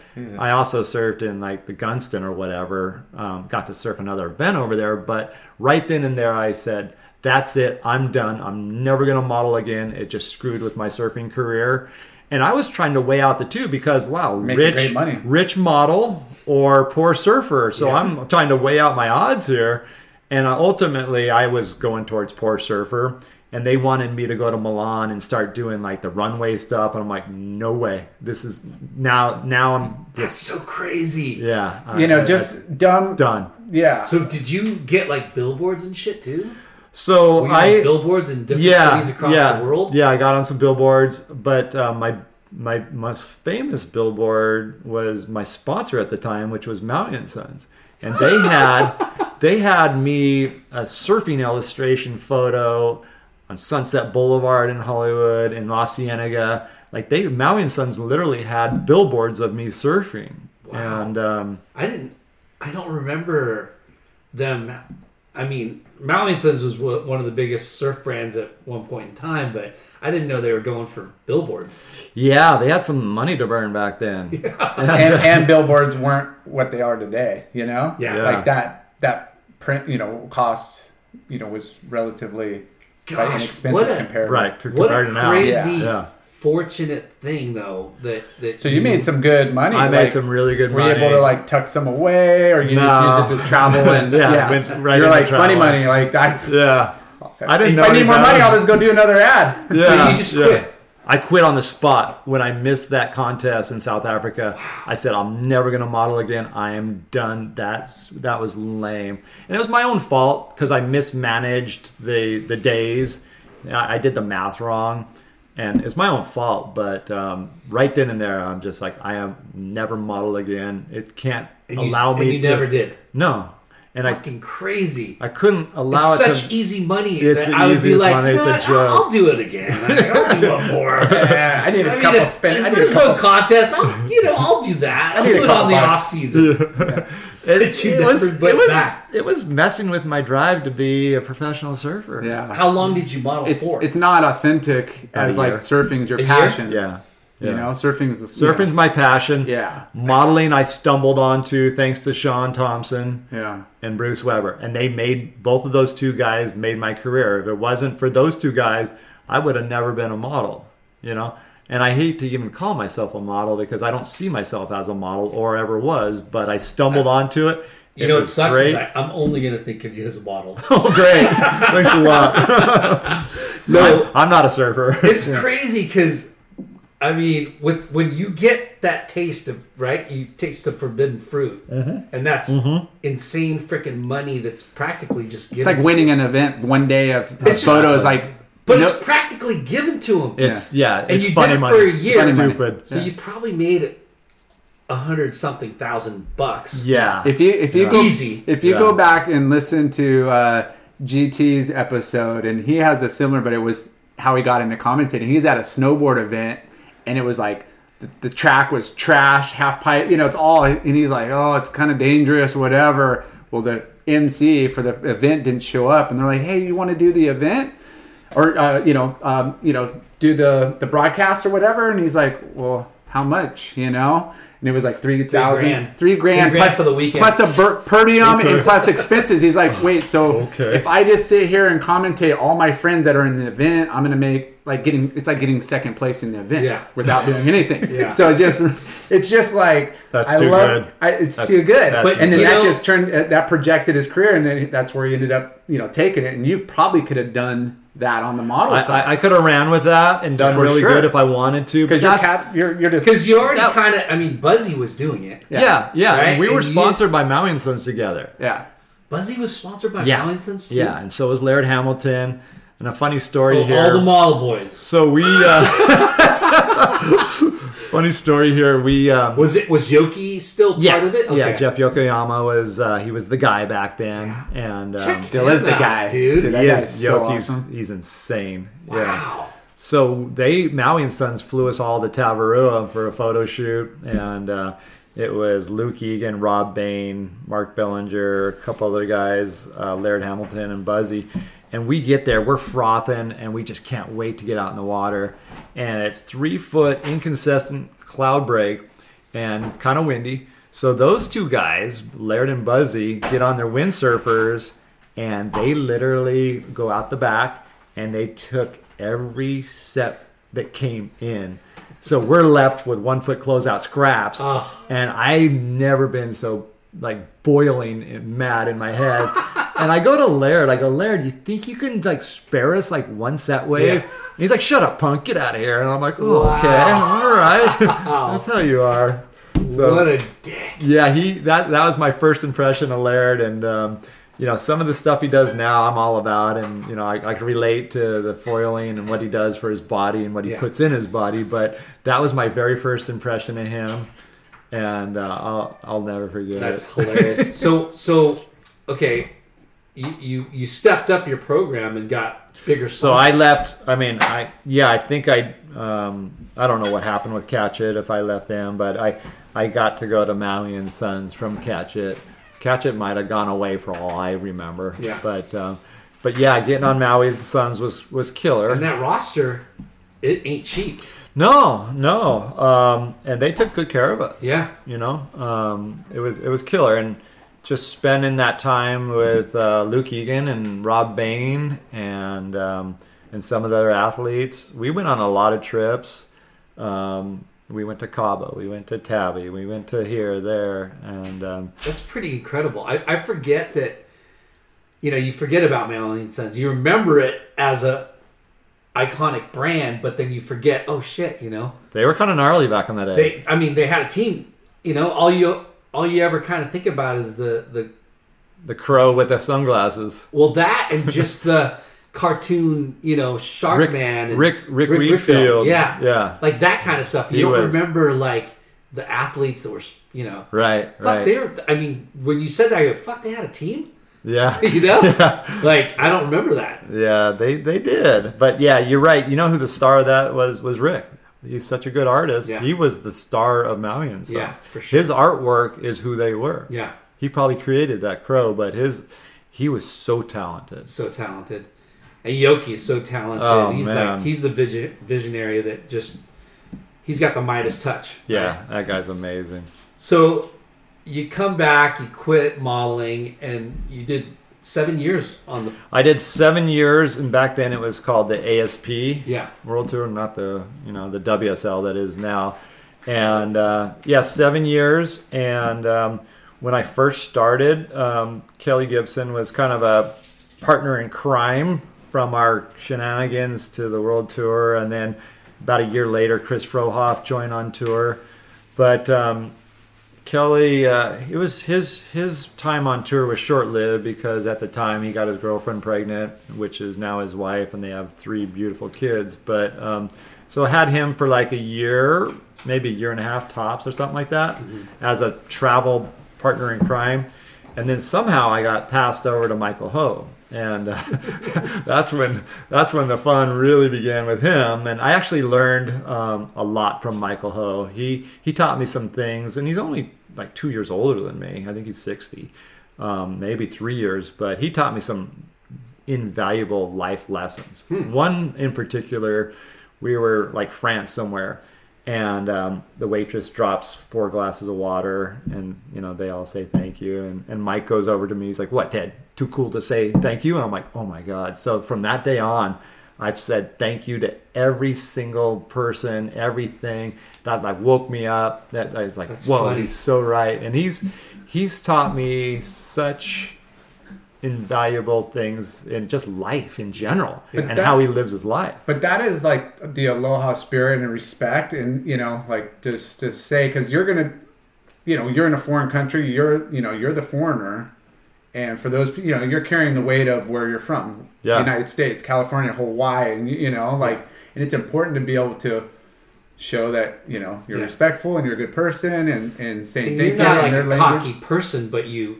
I just wasn't thinking. Yeah. Yeah. And he woke me up. Yeah. And I Yeah. snapped out of it. And from that day on, I've said thank you to every single person. And it stuck with me. It just like, you know, that really woke me up. Yeah. But um, It feels good to be polite and you know. yeah. And I'm honestly not surprised um, how unbelievable of a human being that Mason and Coco Ho are. Yeah. Like who Michael is, is. I'm not surprised. They're such incredible people, Yeah. and and he's done a phenomenal job. And and uh, their mom Brian, um, it's been they- they've been awesome. And I, they they took me under Michael and Derek took me under their wing. Um, then when Michael retired from the tour, then I got passed over to Derek. And um, spent a lot of time with them on the North Shore. Stayed at their house for months on end. Wow. They taught me a ton about Hawaii. I don't know if the I'd wanna stay when the with lip that. is here, don't be there. Yeah, I don't know if I'd want to stay with the with somebody like that who Oh, fucking dude. charges and just pulls in on everything. Oh no way! You want to go out because they're gonna call everybody off the wave and be like, "Okay, go." I'd be like, go. "Uh, Go to it. Yeah. Like, hey, You hey, have to hey, go. hey, you You can have stay with Derek Ho. Fuck that. I want to stay with uh, who do I want to stay Hey, with? hey, Lennon, Lennon, second reef pipe, Yeah. so good. Hey, yes, and who- boom. hey, who's on the South Shore? I'll stay on the South Shore. Yeah, I, I was forced to go out on a lot of days Yeah. that pushed my comfort level with my those two guys. I had to. I had no choice. Yeah, If you're living at their house for months on end, Yeah. and if you don't go, or if they, like you said, like if they call you into a wave, you have to go, Yeah. yeah. Or you don't get invited or you're back. But- but- or you're yeah. done. They're shooing you into ones they know are going to be like, it's, it's not a Closeouts. close. No, it's not a closeout. They're usually, you know, they might tease you every once in a while and throw you into a closeout, but those, those, those guys will throw you a bone. Yeah, yeah. Go, go, go. Why'd you go? I said no. I said no, no, no. You're pinned on the reef for five minutes. So, did we? You're on tour for like six, seven years. What were your like highlight results or like favorite like so tour stops? I like the best I did on tour was a bunch of fists, a bunch of quarterfinals. Yeah. and That's not bad. No, I'm super stoked. Yeah. I think that um, I think I might have finished um, like 27th one year or something like that. But I, I had a good handful of fifths, and I think some of those should have been thirds at least. But Yeah. uh, that's competition. Yeah. Um, but yeah, I, I never cracked the semis, but um, I was I was stoked, and um, I didn't prepare myself as good as um, as I could have. And back then, we were all just like. pfft, We didn't know. We didn't care. We were just young and dumb, and Yeah. you know, There's partying, no real like partying training. way too hard. Yeah. yeah. We You weren't weren't training. We weren't. No, there was no such thing as training. no. So it was the seven years on tour were actually a little bit hazy for me. and uh, looking back at it, I'm like, yeah, I might have that- done that done differently. Well, I yeah yeah no. But that's I what mean, everyone was doing, right? yeah, Like, shoulda, coulda, woulda. Yeah, You know, You're I- not going to go there and, and waste your time in a beautiful foreign country with all your best, you know, maybe not all your best friends, but a good group of people. Yeah. you know. Yeah. you're So, gonna go fun. so exactly, and You're that was take the contest serious, and then after, right, gonna- right, you know. and that was what's so cool about it because I think now today's day and age, pro has to train and do so much oh preparation gosh. and work that. I think uh, you're you're losing out on a lot of fun and sights and things because you're training, you're you're doing all this all this preparedness work, Yeah. and you're kind of missing out. Where when we did it, my my only issue is we were at a place for too short of a time. So you you're there, you're gone, you're there, you're gone. So you didn't get to see that much. But we always had so much fun. We laughed. We you know we we partied a lot. We had so much fun. Yeah. And the surfing competition time, when it came down to it, you got serious right then and there. But Yeah. in the meantime, all the downtime, like Kelly Gibson and I, we took our clubs on tour, we golfed, um, we did so much fun stuff, um, tons of surfing, not really preparation, Yeah. but God, it was Surfing fun. was your preparation. yeah, that was Yeah. it. There was Yeah. no training. Make sure I'm on the right board. No this board, nutritionist. This board feels Yeah. good, and yeah. Uh, I'm off- Well, nutritionist, you're you're you're not eating the best because you're on a budget anyways. You're Yeah. eating wherever, you know. you're eating whatever the country serves. Yeah. you know. What was your like favorite like destination to like, you know, culture? You know. So, of all my travels, um, I, I kind of bring up the same three places, and um, if France, Indo, South Africa, well, Tahiti, Fiji. Quit answering. so yeah, Jay's Jay's really close. He's really close. I'm just trying to name it off my top. yeah, so so three places of all the places that I've traveled, competed, and just uh, leisure traveled, and those three places are Tavarua. I think Tavarua is the best place on earth. I think there's nowhere better on earth. Um, the people, the vibe, the food, the waves, and then Tahiti and South Africa are the other two that really stand out for me. And I've been to all the destinations, and you know, I, I, I mean, Those would have been so far from Lyndon's picks because those are all heavy reef and you know sketchy spots. First of all, first of all, I've never been to those places, so that's why they wouldn't be on my list because I've never been to those places. no, and they're the yeah land of the last too. You know, you're you're you're right right in. Yeah, um, Tahiti for its beauty Yeah. and, and just absolute sheer beauty and how gorgeous the water is and all these reef paths. Kind of heavy, all the waves over there. Yeah. Um, You get a taste of chopu, like no, I never surfed Chopu. No? no, no. I don't know if I want to surf there. Um, not that I'm scared of it. I just don't want to get raked over that reef. yeah, But um, A lot of consequences. Yeah, If you- but um, but like I said, Tavi is all time. I've been there six, seven times, and I can't wait to go back there. Um, and then and then South Africa because there's just there's just so much there. Uh, in particular, J Bay and Cape Town, even Durban. There's just all kinds of waves. Everything you could imagine. It, it's all there. So I got the best backside barrel of my life at J Bay, and um, yeah, just incredible memories from those Yeah, places. beautiful. It's you know Raw. once you're there, yeah, it's it's a little bit yeah raw and It's good food and people Oh, speak man. English. You know, it's incredible. you know sometimes easier when you can. That's a perk. Yeah, Yeah. So but it is you know a lot of good waves. so. Always So what? Um, the seventh year, what what was a deciding factor for you to get off? I was just getting burned out and I just felt like it was becoming a job versus a passion and I felt like I was missing home and that's when that's when AIDS was starting to kick in. And I felt like man I, I kind of feel like I should settle down and like calm down and be careful a little more. Yeah. and Because uh, you were raging against the machine, huh? yeah yeah we were we were having fun. We had a lot of fun on tour. Ted's got other uh, nicknames that we won't mention. a little too much fun, but Yeah. uh, we all had those days. But yeah, it was it's a grueling schedule. Yeah, you're going to all these killer places, but you know, again, being on the road thirty plus, you know, weeks or you yeah, know, you're living, out of you're the year. living Yeah. out of a suitcase, man. Some of the places we slept were crazy, but yeah, I was just feeling burned out. And the, and the Bud Tour, the you know PSAA, you could stay home and make decent money. yeah, I, I came home and started doing the Bud Surf tour again, and yeah, like you said, decent money, and that was cool. you know? all the expenses, and you Yeah. settle down and Yeah, yeah. Um, so yeah, I was just burned out on traveling, honestly, and going to the same places over and over. Like I've been to Japan uh, 15, 14 times. I've been to Australia 25 times. You know? Yeah. Um, that's a lot. yeah. So just, yeah, just burnout. Yeah. And, and if it was the tour structured like 11 events like it is now, I probably would have lasted twice as long. he'd still be on tour. Him and Slater. I'd, I'd try. So, what was your okay? So you're deciding. Okay, it's time to get off the the merry-go-round. What were you thinking that you're going to do for work for a career?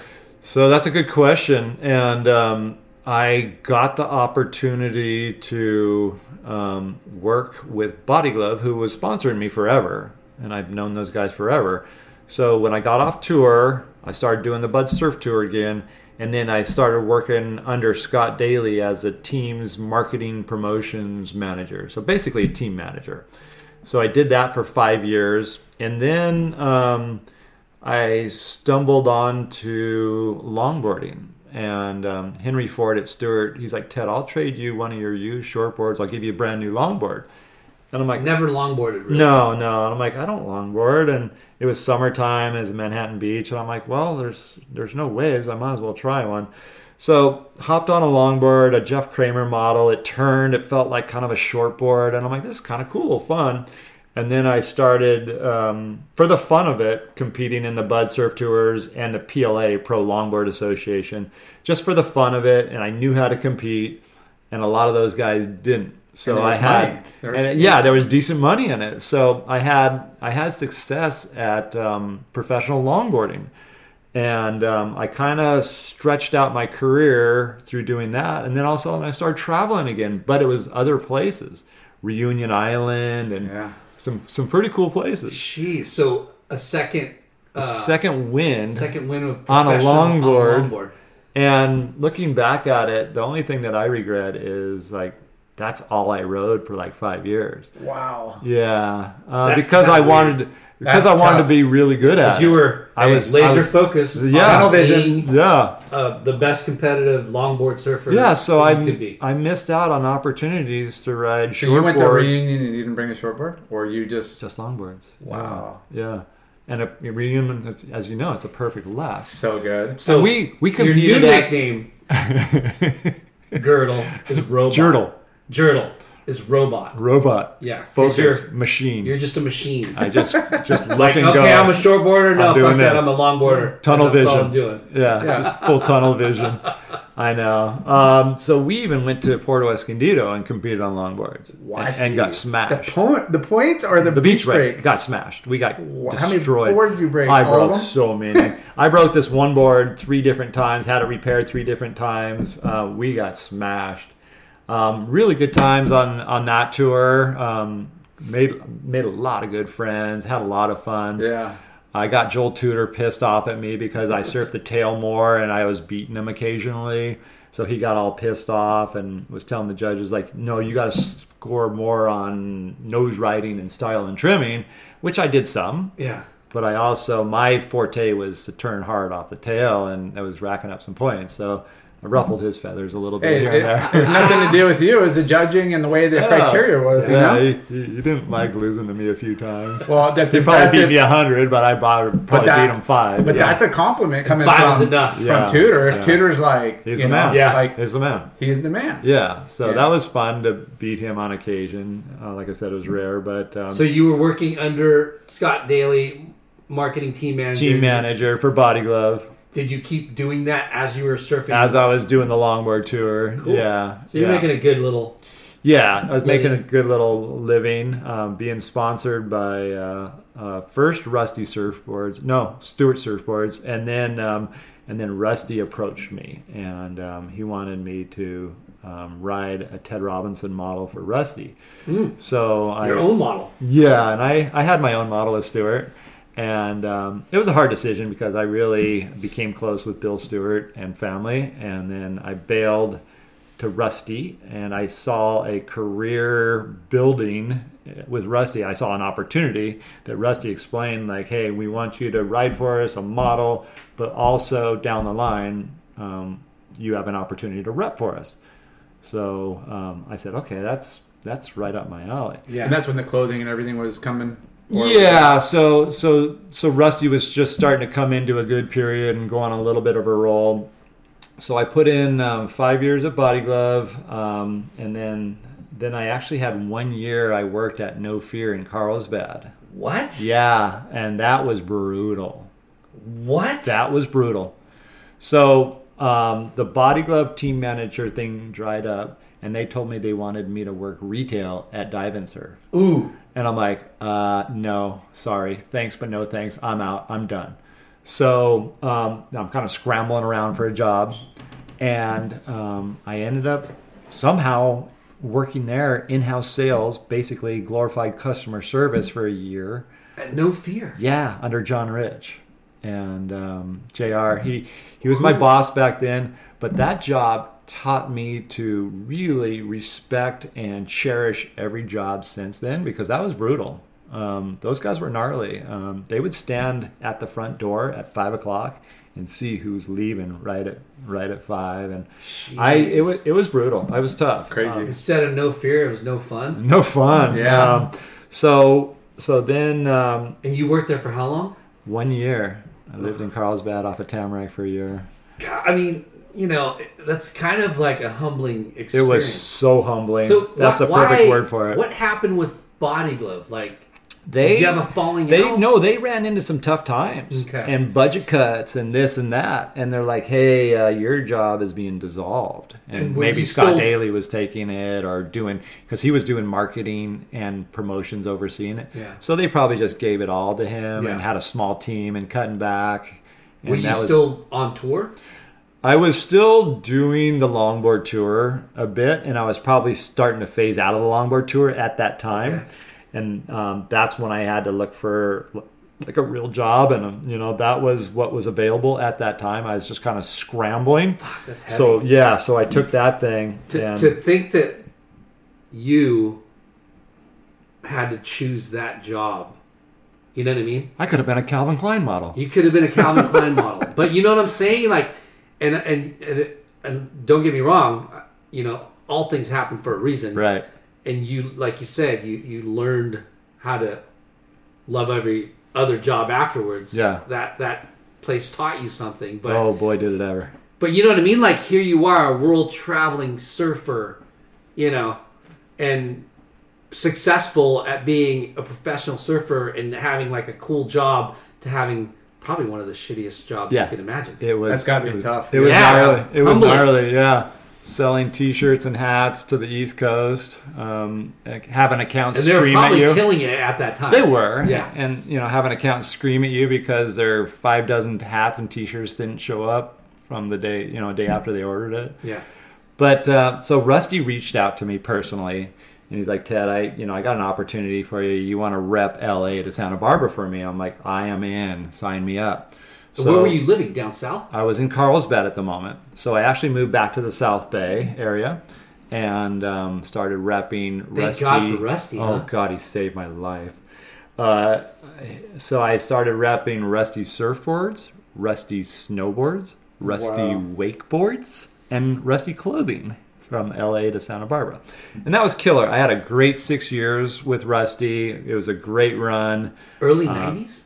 Yeah, sounds about right. Yeah. yeah, maybe mid '90s. Yeah, for all they had a good run. They had a good run, and Yeah. uh, I was there six years, and um, I I cannot say enough good things about Rusty Preisendorfer. He Yeah. is one of the most amazing human beings on earth. We hear that a lot. And Love you, that guy. you never rep before, right? But you got some experience and connections through probably no fear, Correct. right? Very little. Kind of get the Very got green. the lingo and. Very green.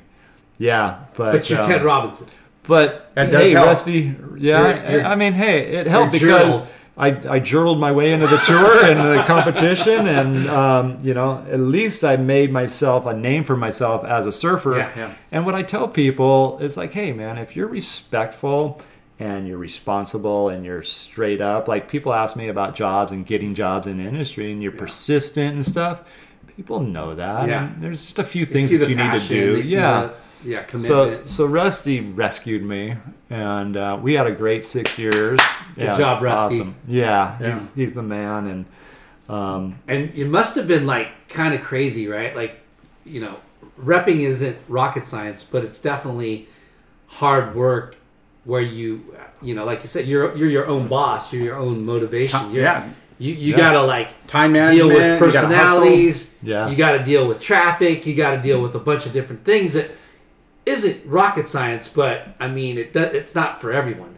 you know? no, no, and you guys know it better than anybody. You do have to manage your own time, Yeah. your own person. You are you are a brand yourself as a person, Yeah. as a Gotta sales hit rep. that number. and um, it's yeah as you guys know it could be grueling um, the biggest benefits i think to us reps that we get is we have flexibility, and Flexibility. that's huge Yeah. that we get to have flexibility and we can Oh, I get it all the time. Like, oh, you go surf at ten or whatever, and I'm like, Well, yeah, but I'm that working means at I- 10 p.m. but too. That's Yeah. that's it. You know, I'm Saturdays like, and Sundays. working. You Yeah. know, we're on the clock twenty four seven. Yeah. You know, yeah and i love it i've been repping for over 20 years but um, and i know you guys love it too Yeah. it's, Yeah. it's pretty So- killer So six years at Rusty. so six years at rusty and then um, i had an opportunity right? yeah, I, we had a good run and um, super fun. Um, I worked with Paul Harvey back then and Jonah Mechanics That and was guys, the that was Bobby Lockhart, and all these You know that characters. Locky,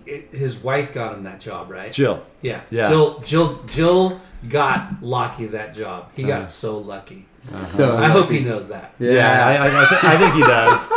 Yeah. And is Paul Harvey the worst sales manager you've ever dealt with? I love Paulie Boy. He's the best. He's my boy. We're just, we're just clowning We know. don't, we don't throw anybody under the bus. We're unless we just really like you. you. Yeah, I know you're trying to bait me on that one. I want to keep my job with Polly Boy. so, I had uh, I had six years at Rusty, and then I got an opportunity to go rep O'Neill Clothing in Orange County. So that's when uh, Kelly Gibson was over there, and um, Long time, bro. long Yeah. time bro, um, See, it's all about networking connections. fellow bad boy, fellow grade cheater. Yeah. And the funny thing is that like, you know, I, I took my tour on the tour. Kelly took his he took his route and he ran he ran O'Neill and Loss as president and CEO for 10, 12 years, turned that whole company around. Yeah. And then he left and he went to Rip Curl and he did the same thing again. Such a so, trip. So the bad boy, the, the, the cheater, the scandal kid, Yeah. actually turned out to be one of the most influential Shrewd. guys in our industry who's Shrewd. turned around Yeah. two of the biggest brands in our industry. And he is such a leader and such a great, um, just president, CEO of whatever company. He's so valuable Yeah. to, you know, he, he worked at MCD and Gotcha for a while and he did Body Glove for a while. But it's just funny how We don't know- need to talk about him. We'll get him on the show. before- Okay, Yes. cool. But but honestly, So- that's so- pretty insane. Yeah, no, I I, For- I I always think about that, and um, the, the the whole surfing media made us out to be these you know cheating, stealing, bad boy losers, and I'm like, well, Kelly did pretty good for himself, and I did okay for myself. Yeah. yeah. But uh, I got approached by O'Neill, uh, Charlie Setzler back at the time, and you know Kelly Gibson had something to do with it because Charlie was a sales manager, and they offered me Orange County uh, for O'Neill Clothing, so I took it. And you I moved done the Orange family. County yet, right? I haven't done Orange County yet. Yeah. So I moved the family from so the South Bay. to, to O'Neill. yeah. Okay. So I moved them from the South Bay um, right when I got the job. Moved them into Huntington Beach and um, lived in Huntington for 15 years, uh, right down the street from here. And I did O'Neill clothing for 10 years in Orange County. And again, fortunate enough to have another really good run with that brand and that company. Yeah. So I had a great 10 years with them. Yeah. And made good That's cool. I mean, O'Neill, you know, they kind huge. of started the whole, like, not to say board short, but like the innovation thing. The innovation Yeah, the Super part. Freak. The Super Freak. Yeah, that was a the board short wars was kind of Yeah, it ignited by. Yeah, the Super Freak By the woke Super up Freak. the board short Well, that, the, the brands you know that were already existing in that that market were fashion or they're all about colors and prints and Right, stuff, and right. they they took a wetsuit approach, and you know we Right. spoke to, They to put them about neoprene it. in a side panel and voila. yeah, and just you know Super different Freak, sti- Hyper yeah. Yeah. flat stitch and just different technologies that you know really set them apart. But, Yeah. you know, and a you know crazy ad campaign. You know, like Yeah. they put a lot of money. Yeah. A lot So of money th- that was a great run. Yeah. Uh, I had a great 10 years with them.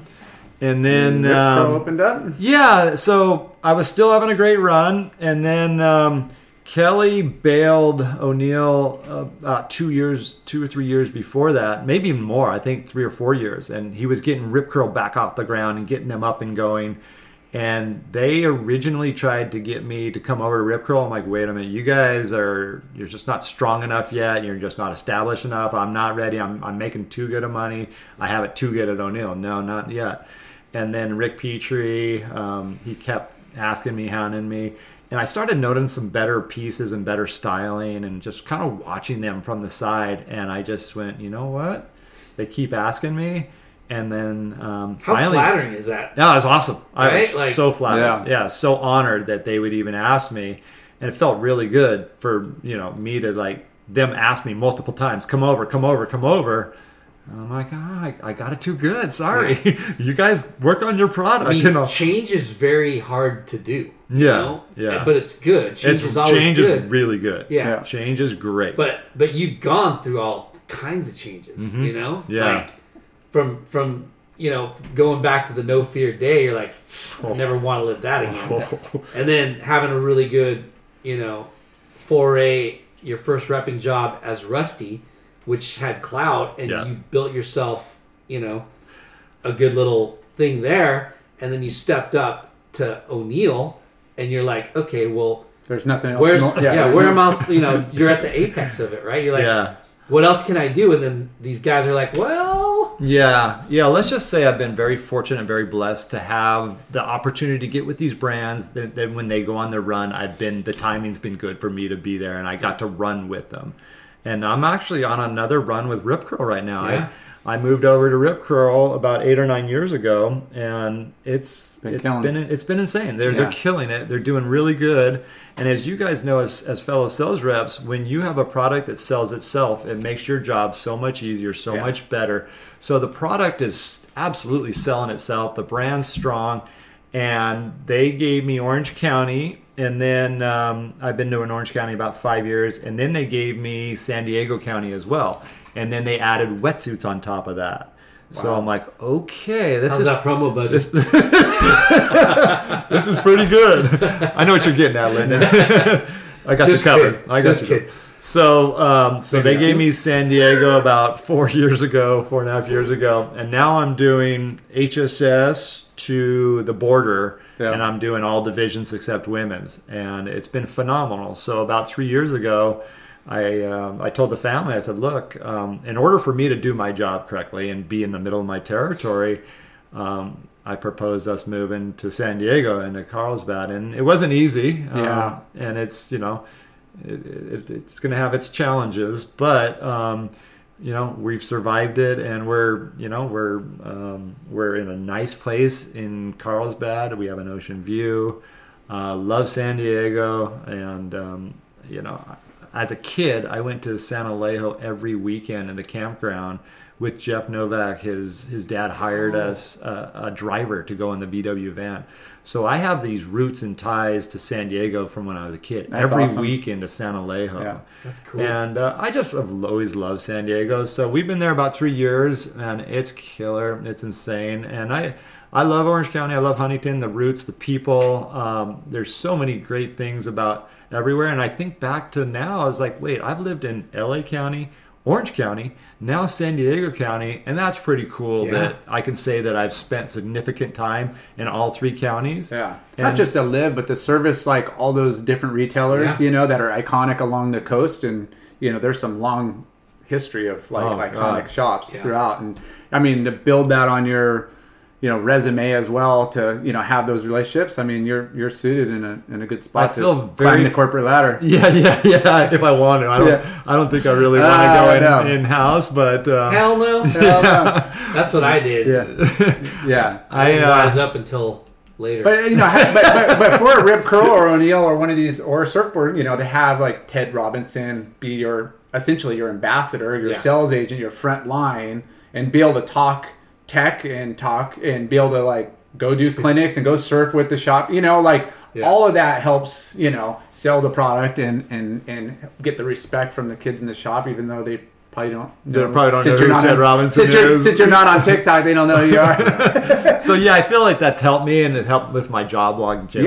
Yeah. Is that that I can take half of these, or I can go out with these shop kids, and I could probably smoke most of them. yeah, you know, you hear that? I might be, I might be cocky, but Yeah. I, that's how I feel, and maybe I could even take them on Switchfoot. But Yeah. that's just how I feel, and um, just because I, I still surf every single day, and Yeah. I, I take a lot of pride in still, you know, surfing good every day. But Yeah. um, I think it helps to to know that they shop kids and managers and buyers know that there is someone who has lived the lifestyle that knows it and i've invested over 20 some odd years of Yeah. sales repping in the surf industry and i always knew it that after my surfing career the repping part was going to come you know to Yeah. fruition for it and sure enough it did Yeah. and um, yeah I, I you know i yeah i think a lot of shop kids don't know who ted robinson is and that's totally cool but um, if if they want to start acting like they rip and they're gnarly, Yeah. let's let's pop out and see how gnarly you Yeah, are. but, and but, but, but that's we can do. I mean that's what's special about our industry and our, and our and our history and and you know keeping it within the family of like you know hiring within you know Mm-hmm. obviously you know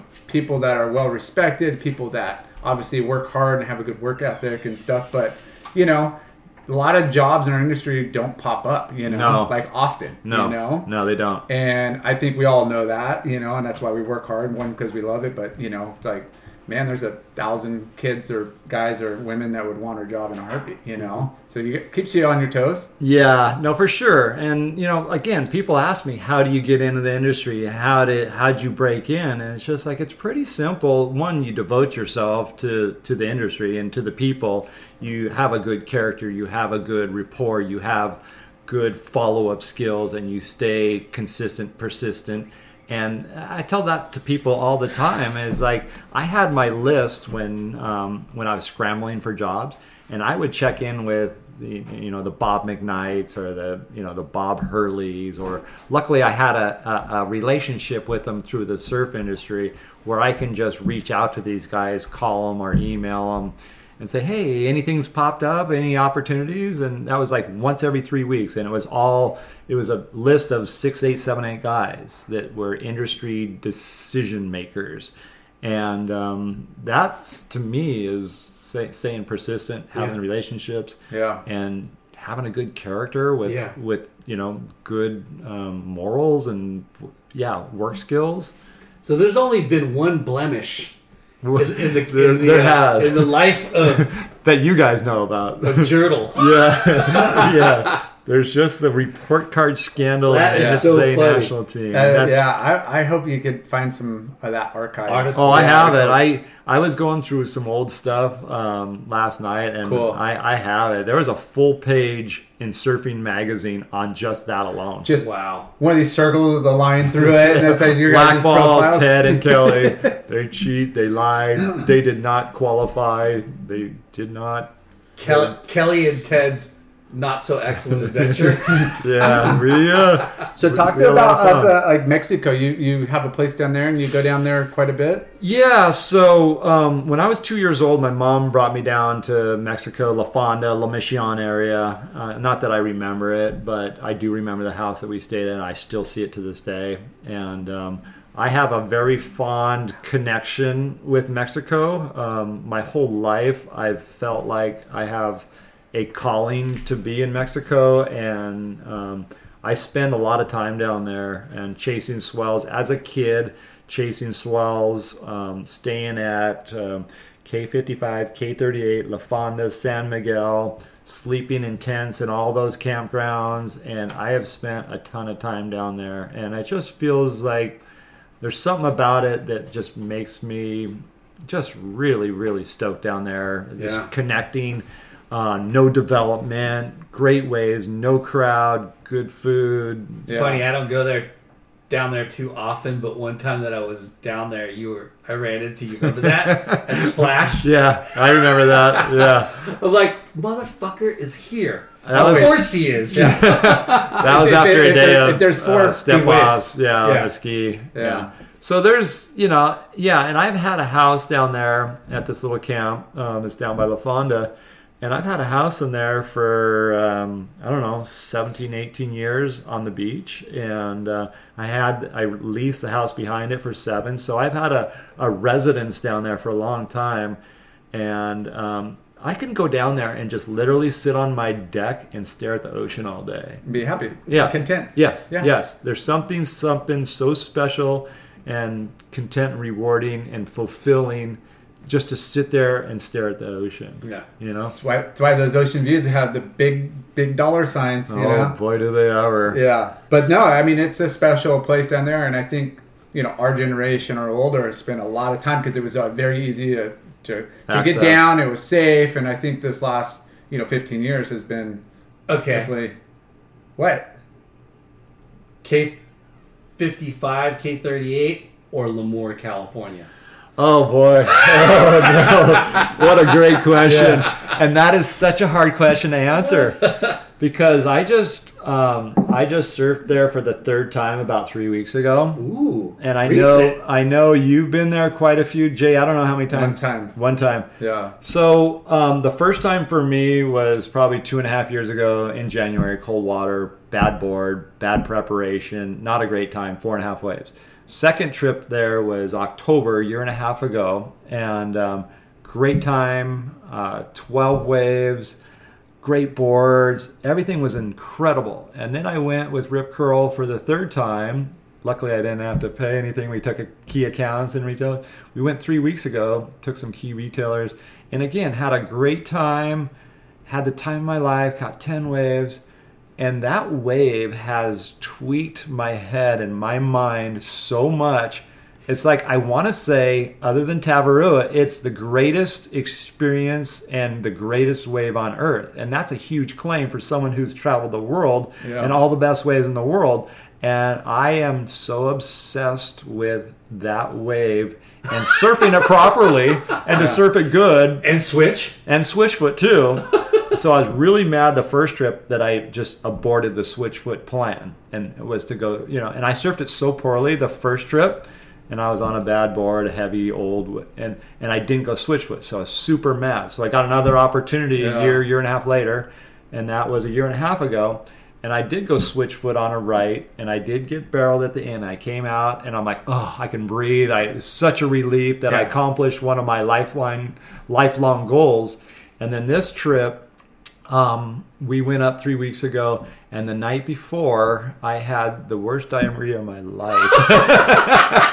You got the Molly belly. You got the yeah, yeah. So we ate at uh, Buffalo Wild Wings. I had a Cobb salad. I don't know what happened, but I was literally up the night before the surf ranch all night on the pot. Diarrhea, worst diarrhea of my life. No sleep, no next to? energy, and I had nobody in my room. Thankfully, Dude, Paul Harvey probably put uh, Visine in your. your he, he might have. He could have. He I'm gonna get a few more waves. Ted's gonna catch them all. Yeah, yeah. I'm gonna surf better than him. He actually rips the surf ranch. Yeah, by the way, Dude, he rips. Yeah, he got like surfer of the trip a couple times, and uh, he throws. He rides this six one Big guy like seaside. that shouldn't surf that well. Dude, he rips. I know, right? And he doesn't. He doesn't paddle out that much. Yeah. But whenever he does, he rips, and he just like, wow, you're you're insane. Gotta keep my job. Just kidding, Polly boy. Polly rips though. He I know, does. no, So- throwing for a big buckets. dude. So you're so very- that night I was I was uh, I was diarrhea all night, no sleep on the pot, twenty visits, and get to the surf ranch. I couldn't even like stay awake. weak. Weak, no preparation. First wave, um, I. Uh, I, I tried to get a backside barrel on a CT2, which barrels at the first part, and I'm just like delirious and like I couldn't even crouch down because I did no stretching. I was a pile of crap, but I pulled it together throughout the day. And uh, normally I come out of a lot of the tubes there, most of them. This trip, I say I got 12, 10 waves, 10 and a half waves, or whatever. I probably only came out of three or four, and that's really low for me. But what I did feel good about is I, I was actually just too deep and mistiming the, the the timing, the speed management. So I'm okay with being too deep and not coming out versus sitting in front of that barrel. Yeah. I couldn't live with myself Yeah. if, if I barrel dodged that wave. Yeah. So um, that that trip, um, I actually went switchfoot three weeks ago, um, three times, and um, Killed it. I, I I got lucky. Um, I didn't come out of the barrel um, switch, but um, super stoked. I I rode a JS Monster Box 6.0 the first half of the day, and then we did a night session. I hopped on a 5.9 Glazer Firewire, and uh, that worked really good. And I was planning on riding the Firewire Flat Earth, but they didn't have fins for them, so um, I was, you know.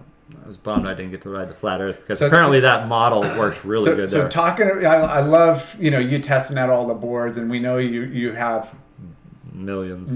yeah. I don't even know how many boards you'd have. I imagine a whole garage A lot of foils, a lot of what like you know do you you go into shops and like obviously you you see stuff you hear stuff you read like what makes you grab a, a, a certain shape or, or board I, I feel like I need to ride all the models out there. Yeah. And if there's a good board on the market, like I feel like I need to ride it. So my first my first priority is to try to demo it. There hasn't been a lot of demos lately, so Yeah. Um, I'll go and um, does then does Ted go to a shop and work out a deal or Ted calls So the head I just- honcho and pulls a Ted I, I, I just go through whoever I can, whoever I know, to try to get the best deal I can. And and, and in fact, today I picked up Yeah. a flat Earth out of HSS. You know, those guys took care of me, and I've got wanted. a flat Earth today. Yeah, this That's morning. so I picked up a flat Earth this morning. This guy is a fucking grind. I have Yeah. a I have a and a surfboard addiction. It's it's pretty real. yeah, I love trying all kinds of different boards, and my my goal is to try to ride them properly. Yeah. So the challenge to ride a board right, and then learn about them. What's good, what's bad, and I've actually shaped 65 boards myself. No so way. yeah, I'm I'm super into. Well, I haven't shaped one in 10, 15 years. Do you but shape it switch? that'd be amazing. Well, well, It's not a well if, your idea. if your if your motto is the right board at the right time, Robinson, then So we- my my motto nowadays is ride what the day calls for. yeah, You know, So- that's that's that's my whole deal. Ride what the day I, calls I for. know we've talked a lot about the wave pool, but talk to like it's funny, right? Like your first time, you got four waves, right? Yeah, And you know, four and a half. yeah, we we, Four and a half. we y- you're Poach. very fortunate. You work for Rip Curl, and Rip Curl pays for the day. Yep. And you're where you're there they to entertain accounts, Yep. right? Yep. And luckily, you get to surf with the accounts, Yep. right? Mm-hmm. And it sucks because you know you're there and you know you're you're not you don't have to pay, which is awesome. Mm-hmm. But then that whole day, you're like, okay, how do I get one more wave? Oh God, Right? It's Yeah. it's a And- drug. Who, who's gonna fall? Who do I going to poach off of? right. Yeah. Yeah. and and you like and your very first time you're like you, you feel it you ride it and you're like oh my god this this is a real But wave it's like this how- is an incredible wave and then you start thinking evil right you're like okay I'm Yep. gonna, this guy's gonna fall Yep. fall fall fall Yep. fall Yep. don't catch it don't catch it don't catch it Yep. So you got four and a half then you got more I got 12 the second time, and then this trip three weeks ago, I got 10, 10 and a half. Yeah. Split one. That's a lot of I got waves. one poach wave. only um, one I got one poach wave. Yeah. But isn't I that am. just so like it's incredible it's it's such an incredible experience the whole thing right Yeah. the waves incredible the people. it's, a, it's like a the resort food, yeah The Yeah. environment. The experience is top. It, it's as good as it gets. and the wave honestly. and, and we're perfectionists the wave's perfect and we're you you ride it and you're like okay now i want to try to do this turn and i want to link these up and i want to get deeper you know like you're Yeah. you're you're you're so hyper focused when you're on the wave and then you you remember almost all of it but then when you get on the wave again you're like wait when is that coming when's that section Right, when's it going to slow down you know right, it's yeah. Yeah. No, it's it's. you, it, you can't get enough I cannot accurately describe what that wave does to my head. You know, it, it really tweaks me, and I, I mean, I obsess over that wave. and Everybody does, Well- and it's the most perfect wave in the world. let's just say there's a little bit of pressure when everybody's watching Yeah, Every wave. Yeah, yeah. So it's I, I I think we have the most perfect wave in the world, and it's right, you know, right in our backyard, four uh, four four hours from here. Yeah. And um, I cannot like.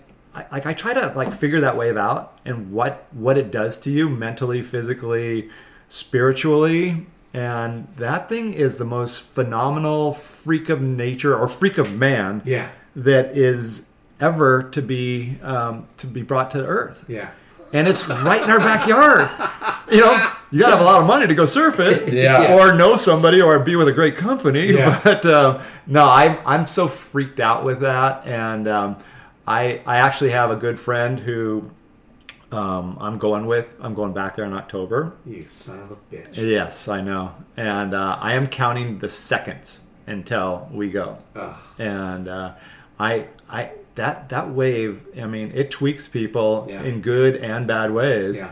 And I, I mean, I can't, I can't put into words Yeah. what what that wave does to you Yeah. and what it means to us surfers. it's Have you done BSR? No, my son's there today. Oh, really? Yeah, Jordan's there today, and I, I'm going to go there. I'm planning to go there. I can't Yeah. wait to go there. so fun Yeah, Large um, gone twice. yeah Yeah. that's obviously quantity, um, Yeah. and it's good short rippable waves. It's fun. It's just different. Surf. It's like surfing a point break, obviously, with To a beach slaters and a beach break, and Right, you know right. they're both. You you want to do them both side by side. I One Right, you know, right. like I want to see the day when we can see all four or five technology in the same area, whether Yeah. it's Palm Springs or whatever. Yeah. the lakes, the uh, Yeah. you know Slaters, BSRs. There's It's an exciting time for that, Oh, right? yeah. Like, Yeah. I mean, you've seen a lot of, you've probably surfed a lot of shitty wave pools from. I did, I did on Yeah. there was a tour and Bud PSA Surf here at the Tour. Irvine one. And Yeah, I did. I did surf pools In Japan? in um, in Japan, in Allentown, Pennsylvania. I did Palm Springs, and I did Irvine, and they were all horrible, one foot, knee high pieces of crap. Wish wash bumps Oh, it's everywhere. terrible. And me being a taller guy, I didn't have a chance. I got smoked. Yeah. Yeah. But Yeah, you get to your feet and you're like one little widget and then it's like one more widget and the way's over. joke. You're like, those things were a joke. joke. Yeah. That's so crazy. Yeah.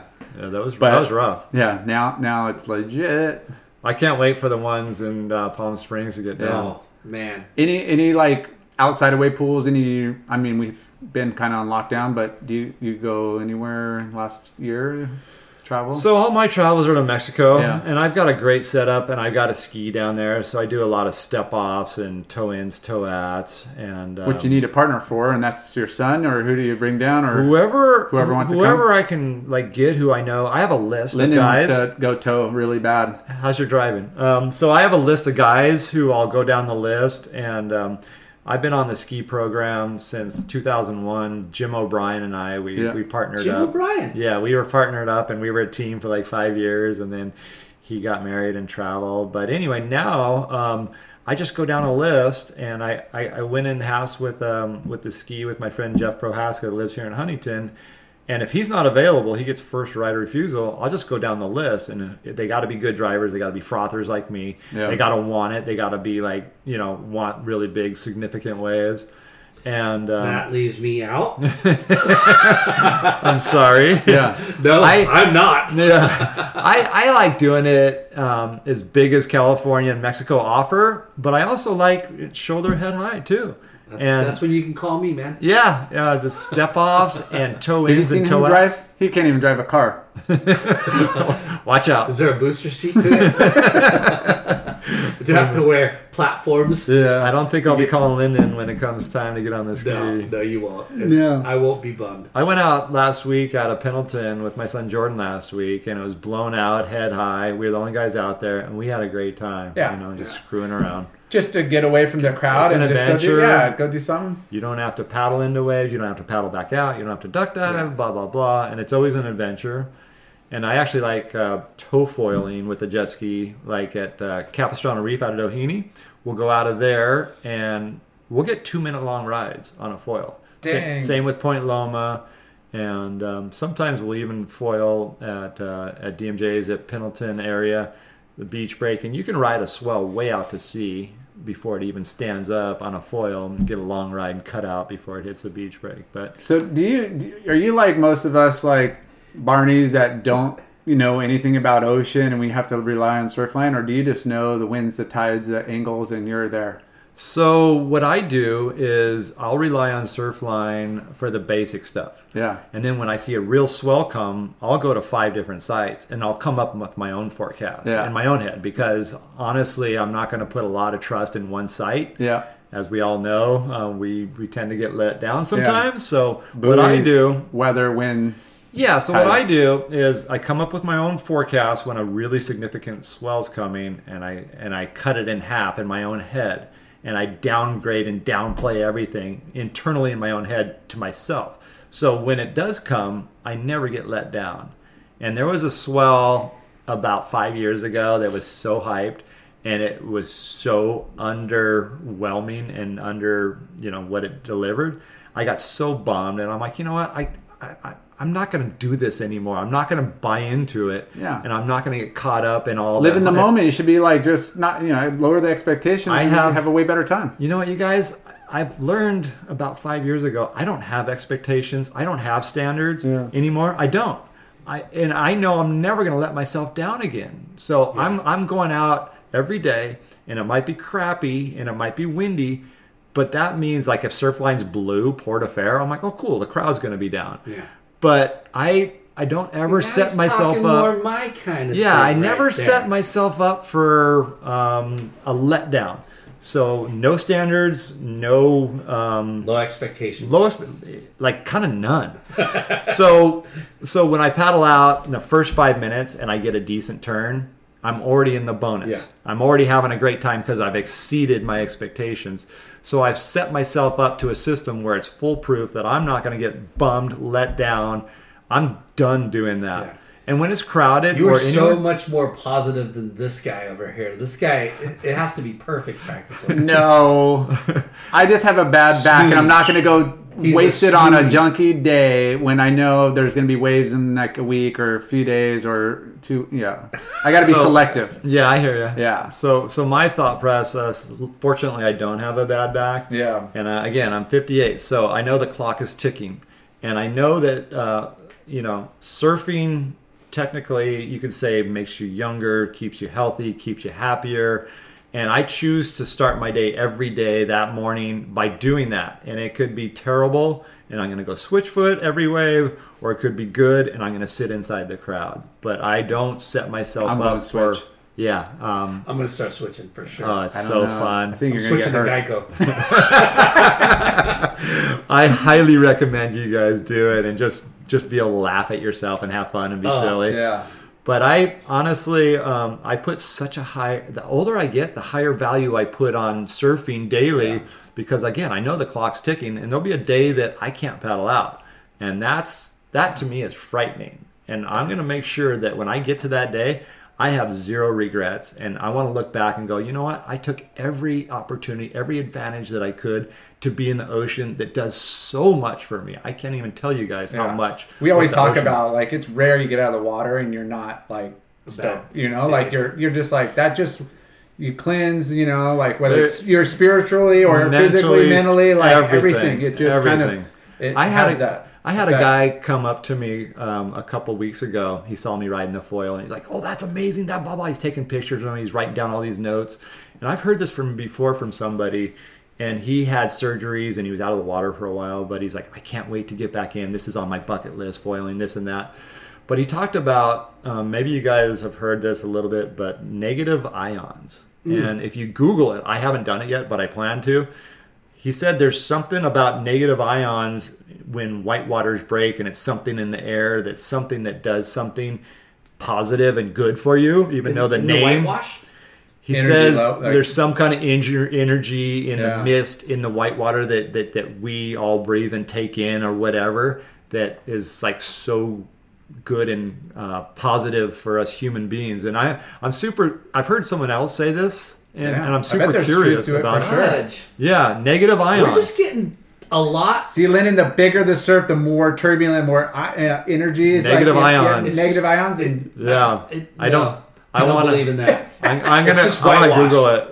It's just whitewash. Just but, white I, water. but I think as we get older, and it sucks getting older because yeah, you you, you obviously your ability and in your you know physical aspects, but you do tend to appreciate you know I think life and you know what you're doing and especially surfing. So maybe the caliber is not you know what it used to be, but you still get the same froth level, if not even more, because I you don't just think I've appreciate ever it. met the, Yeah. the froth level is This high guy- with this one. Yeah, I The have. froth level is high of this one. I. I, I have high froth level, Yeah. and um, and, and it, I think it's. and I a think it- addiction, which we got to, you know, maybe wean off. You know, if you got any five sixes, five eights that you're looking to get rid of. But no. Yeah, I, I think it's actually I think it's weaning a little bit, and honestly, I think that the the surf ranch has kind of messed me up because I ob- obsessed over that wave, and when I've come back from it, like I haven't been the same frother that I have been because I just want more of that. Ugh. I want more of that up there.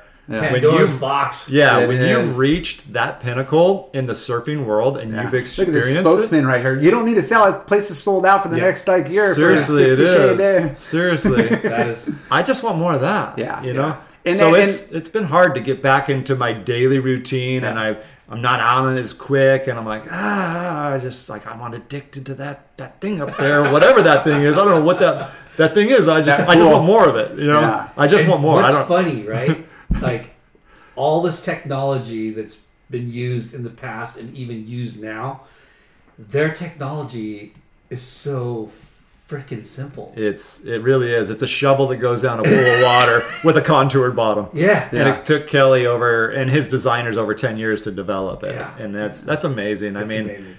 Yeah, I I can't wait for more of those. I know. and bigger. And that's my only knock on the surf ranch Yeah. is those tubes. You have to get so tight and Oh, compact. And perfect me being for me, six, man. yeah, you're fine. You're fine. But me being six two, Yeah. man, I I just it's just too tight sometimes. Yeah. There's no I- room for air. I'd rather see it a little, a little bigger and a little shorter.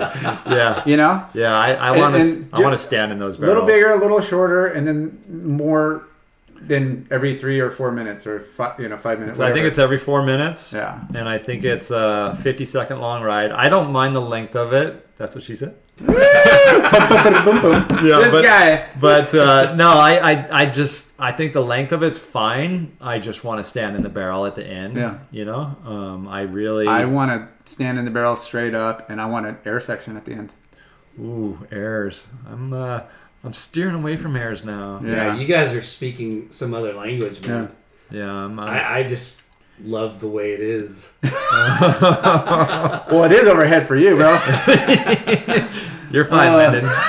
You're all right. Don't Yeah. worry. Well, shoot, yeah, this has been incredible. shoot, It's yeah. fun. Yeah. We're two hours and eleven minutes into That's it. solid. Yeah. Wow, it felt like two minutes. I know, right? Yeah. Um, well, let's do the wrap up, dude. You you you started surfing at five years old on a styrofoam board that you broke and you cried, Right and devastated. Yeah. and you grew up in Manhattan Beach, surfed Manhattan Beach, started surfing contests, PT and Kanga. You made it onto the NSA National- national, team. Yeah. You got to travel the world. They threw you out in in um, giant sunset, and As a young Grom. as a young Grom, and you you use that. You look back at that, and that changed your mindset on Changed you me. it. Changed my life forever. changed your life And forever. made me love big waves. Yeah. And what's fucking funny and crazy is that you, squeaky clean, Fred Robinson, Journal.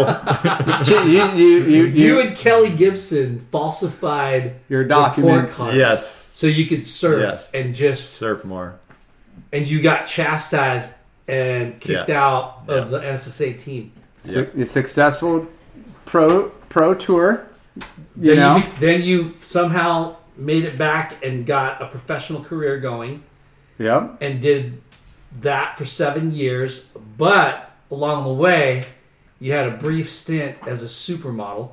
Supermodel. Super. I mean, hey. super lucky. Super fortunate. Right place, right time. If you're, hey, hey, Ralph Lauren. if you're, uh, if you're doing Ralph Lauren and Calvin Klein, Yeah. and, and Those are big. dude, you're a super fucking model. and Yeah. checks were just like coming in and it was freaking me out because like i always knew that i wanted to be a professional surfer but i'm like this is pretty cool yeah. Yeah. so it was it was screwing with me And you, being the determined, laser focused person, you missed a contest because of modeling, Mm-hmm. and you walked away from it. right then and there right then and there, which is Crazy. stupid. you're right financially yeah, Like, you're yeah. right Like, financially I mean, stupid dude, You know you, you could have Yeah. done it off season. You could have done it. Yeah, you know what I mean? yeah. Like, it pissed me off so bad You're that I missed that contest. You fly all the south to South Africa Yeah. to miss one of two But- but- major events. But, but I didn't bring it up earlier, and it was like, okay, so here you are on tour, and you, to stay sponsored and to, and to rip,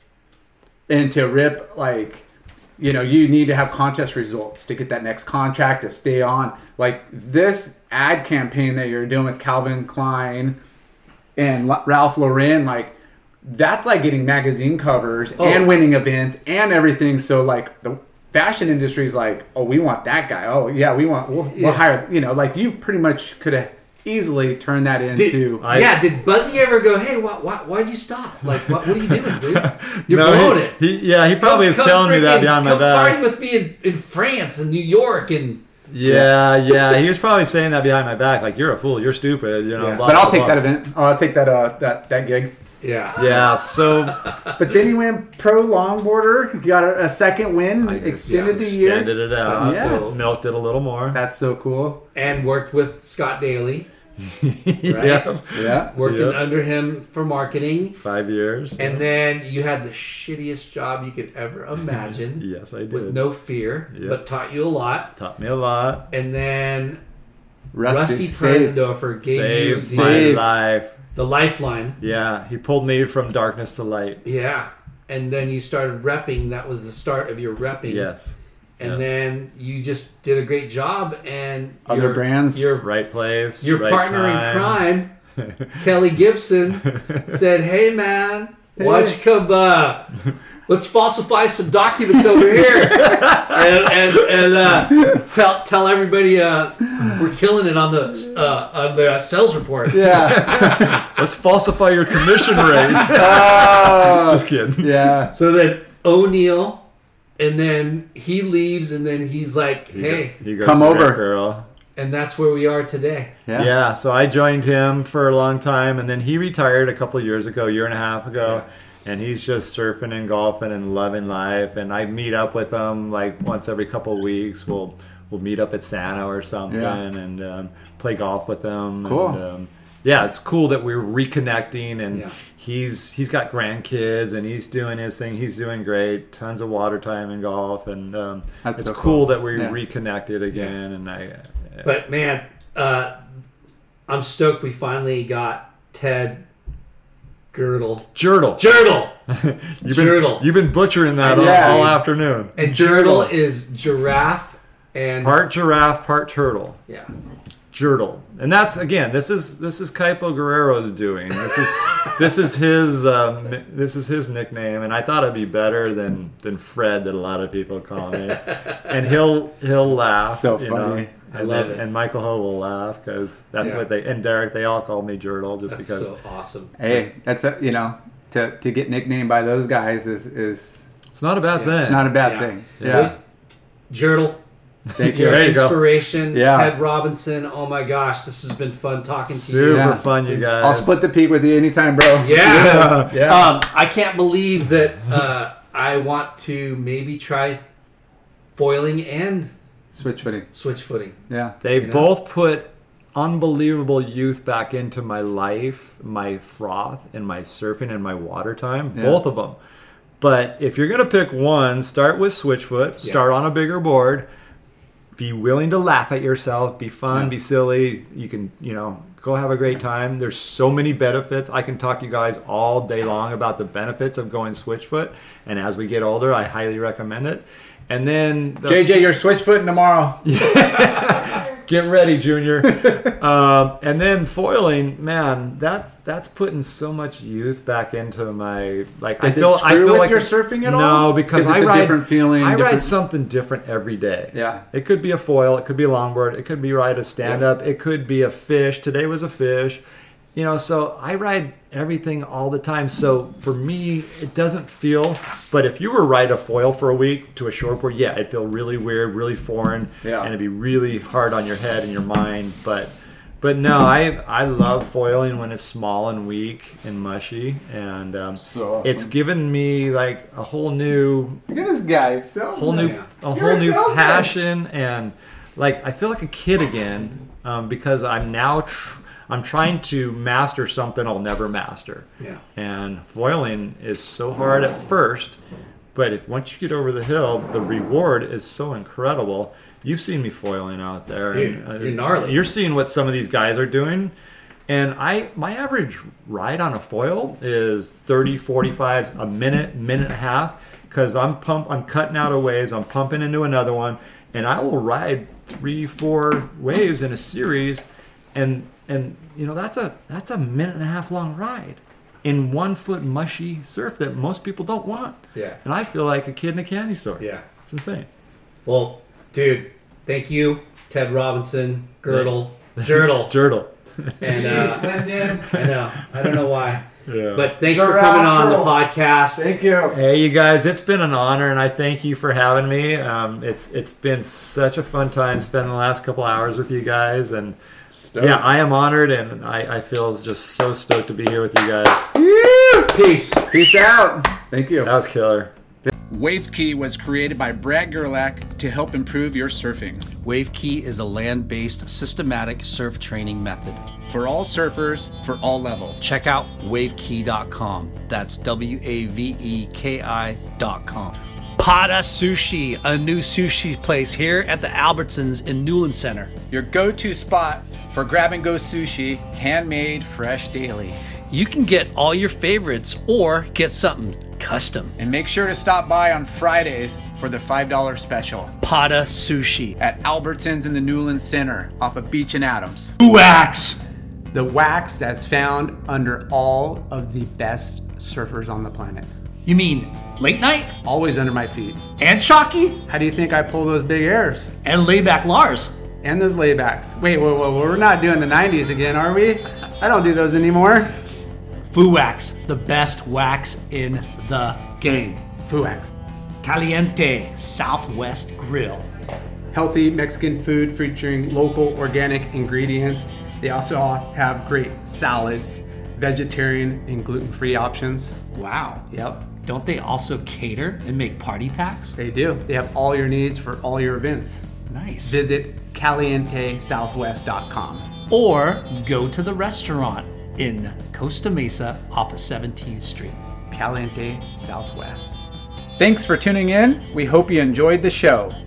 Please give us a five star rating and spread the word. Special thanks to our good friends James Williams for our awesome artwork and Justin Reynolds for the amazing music.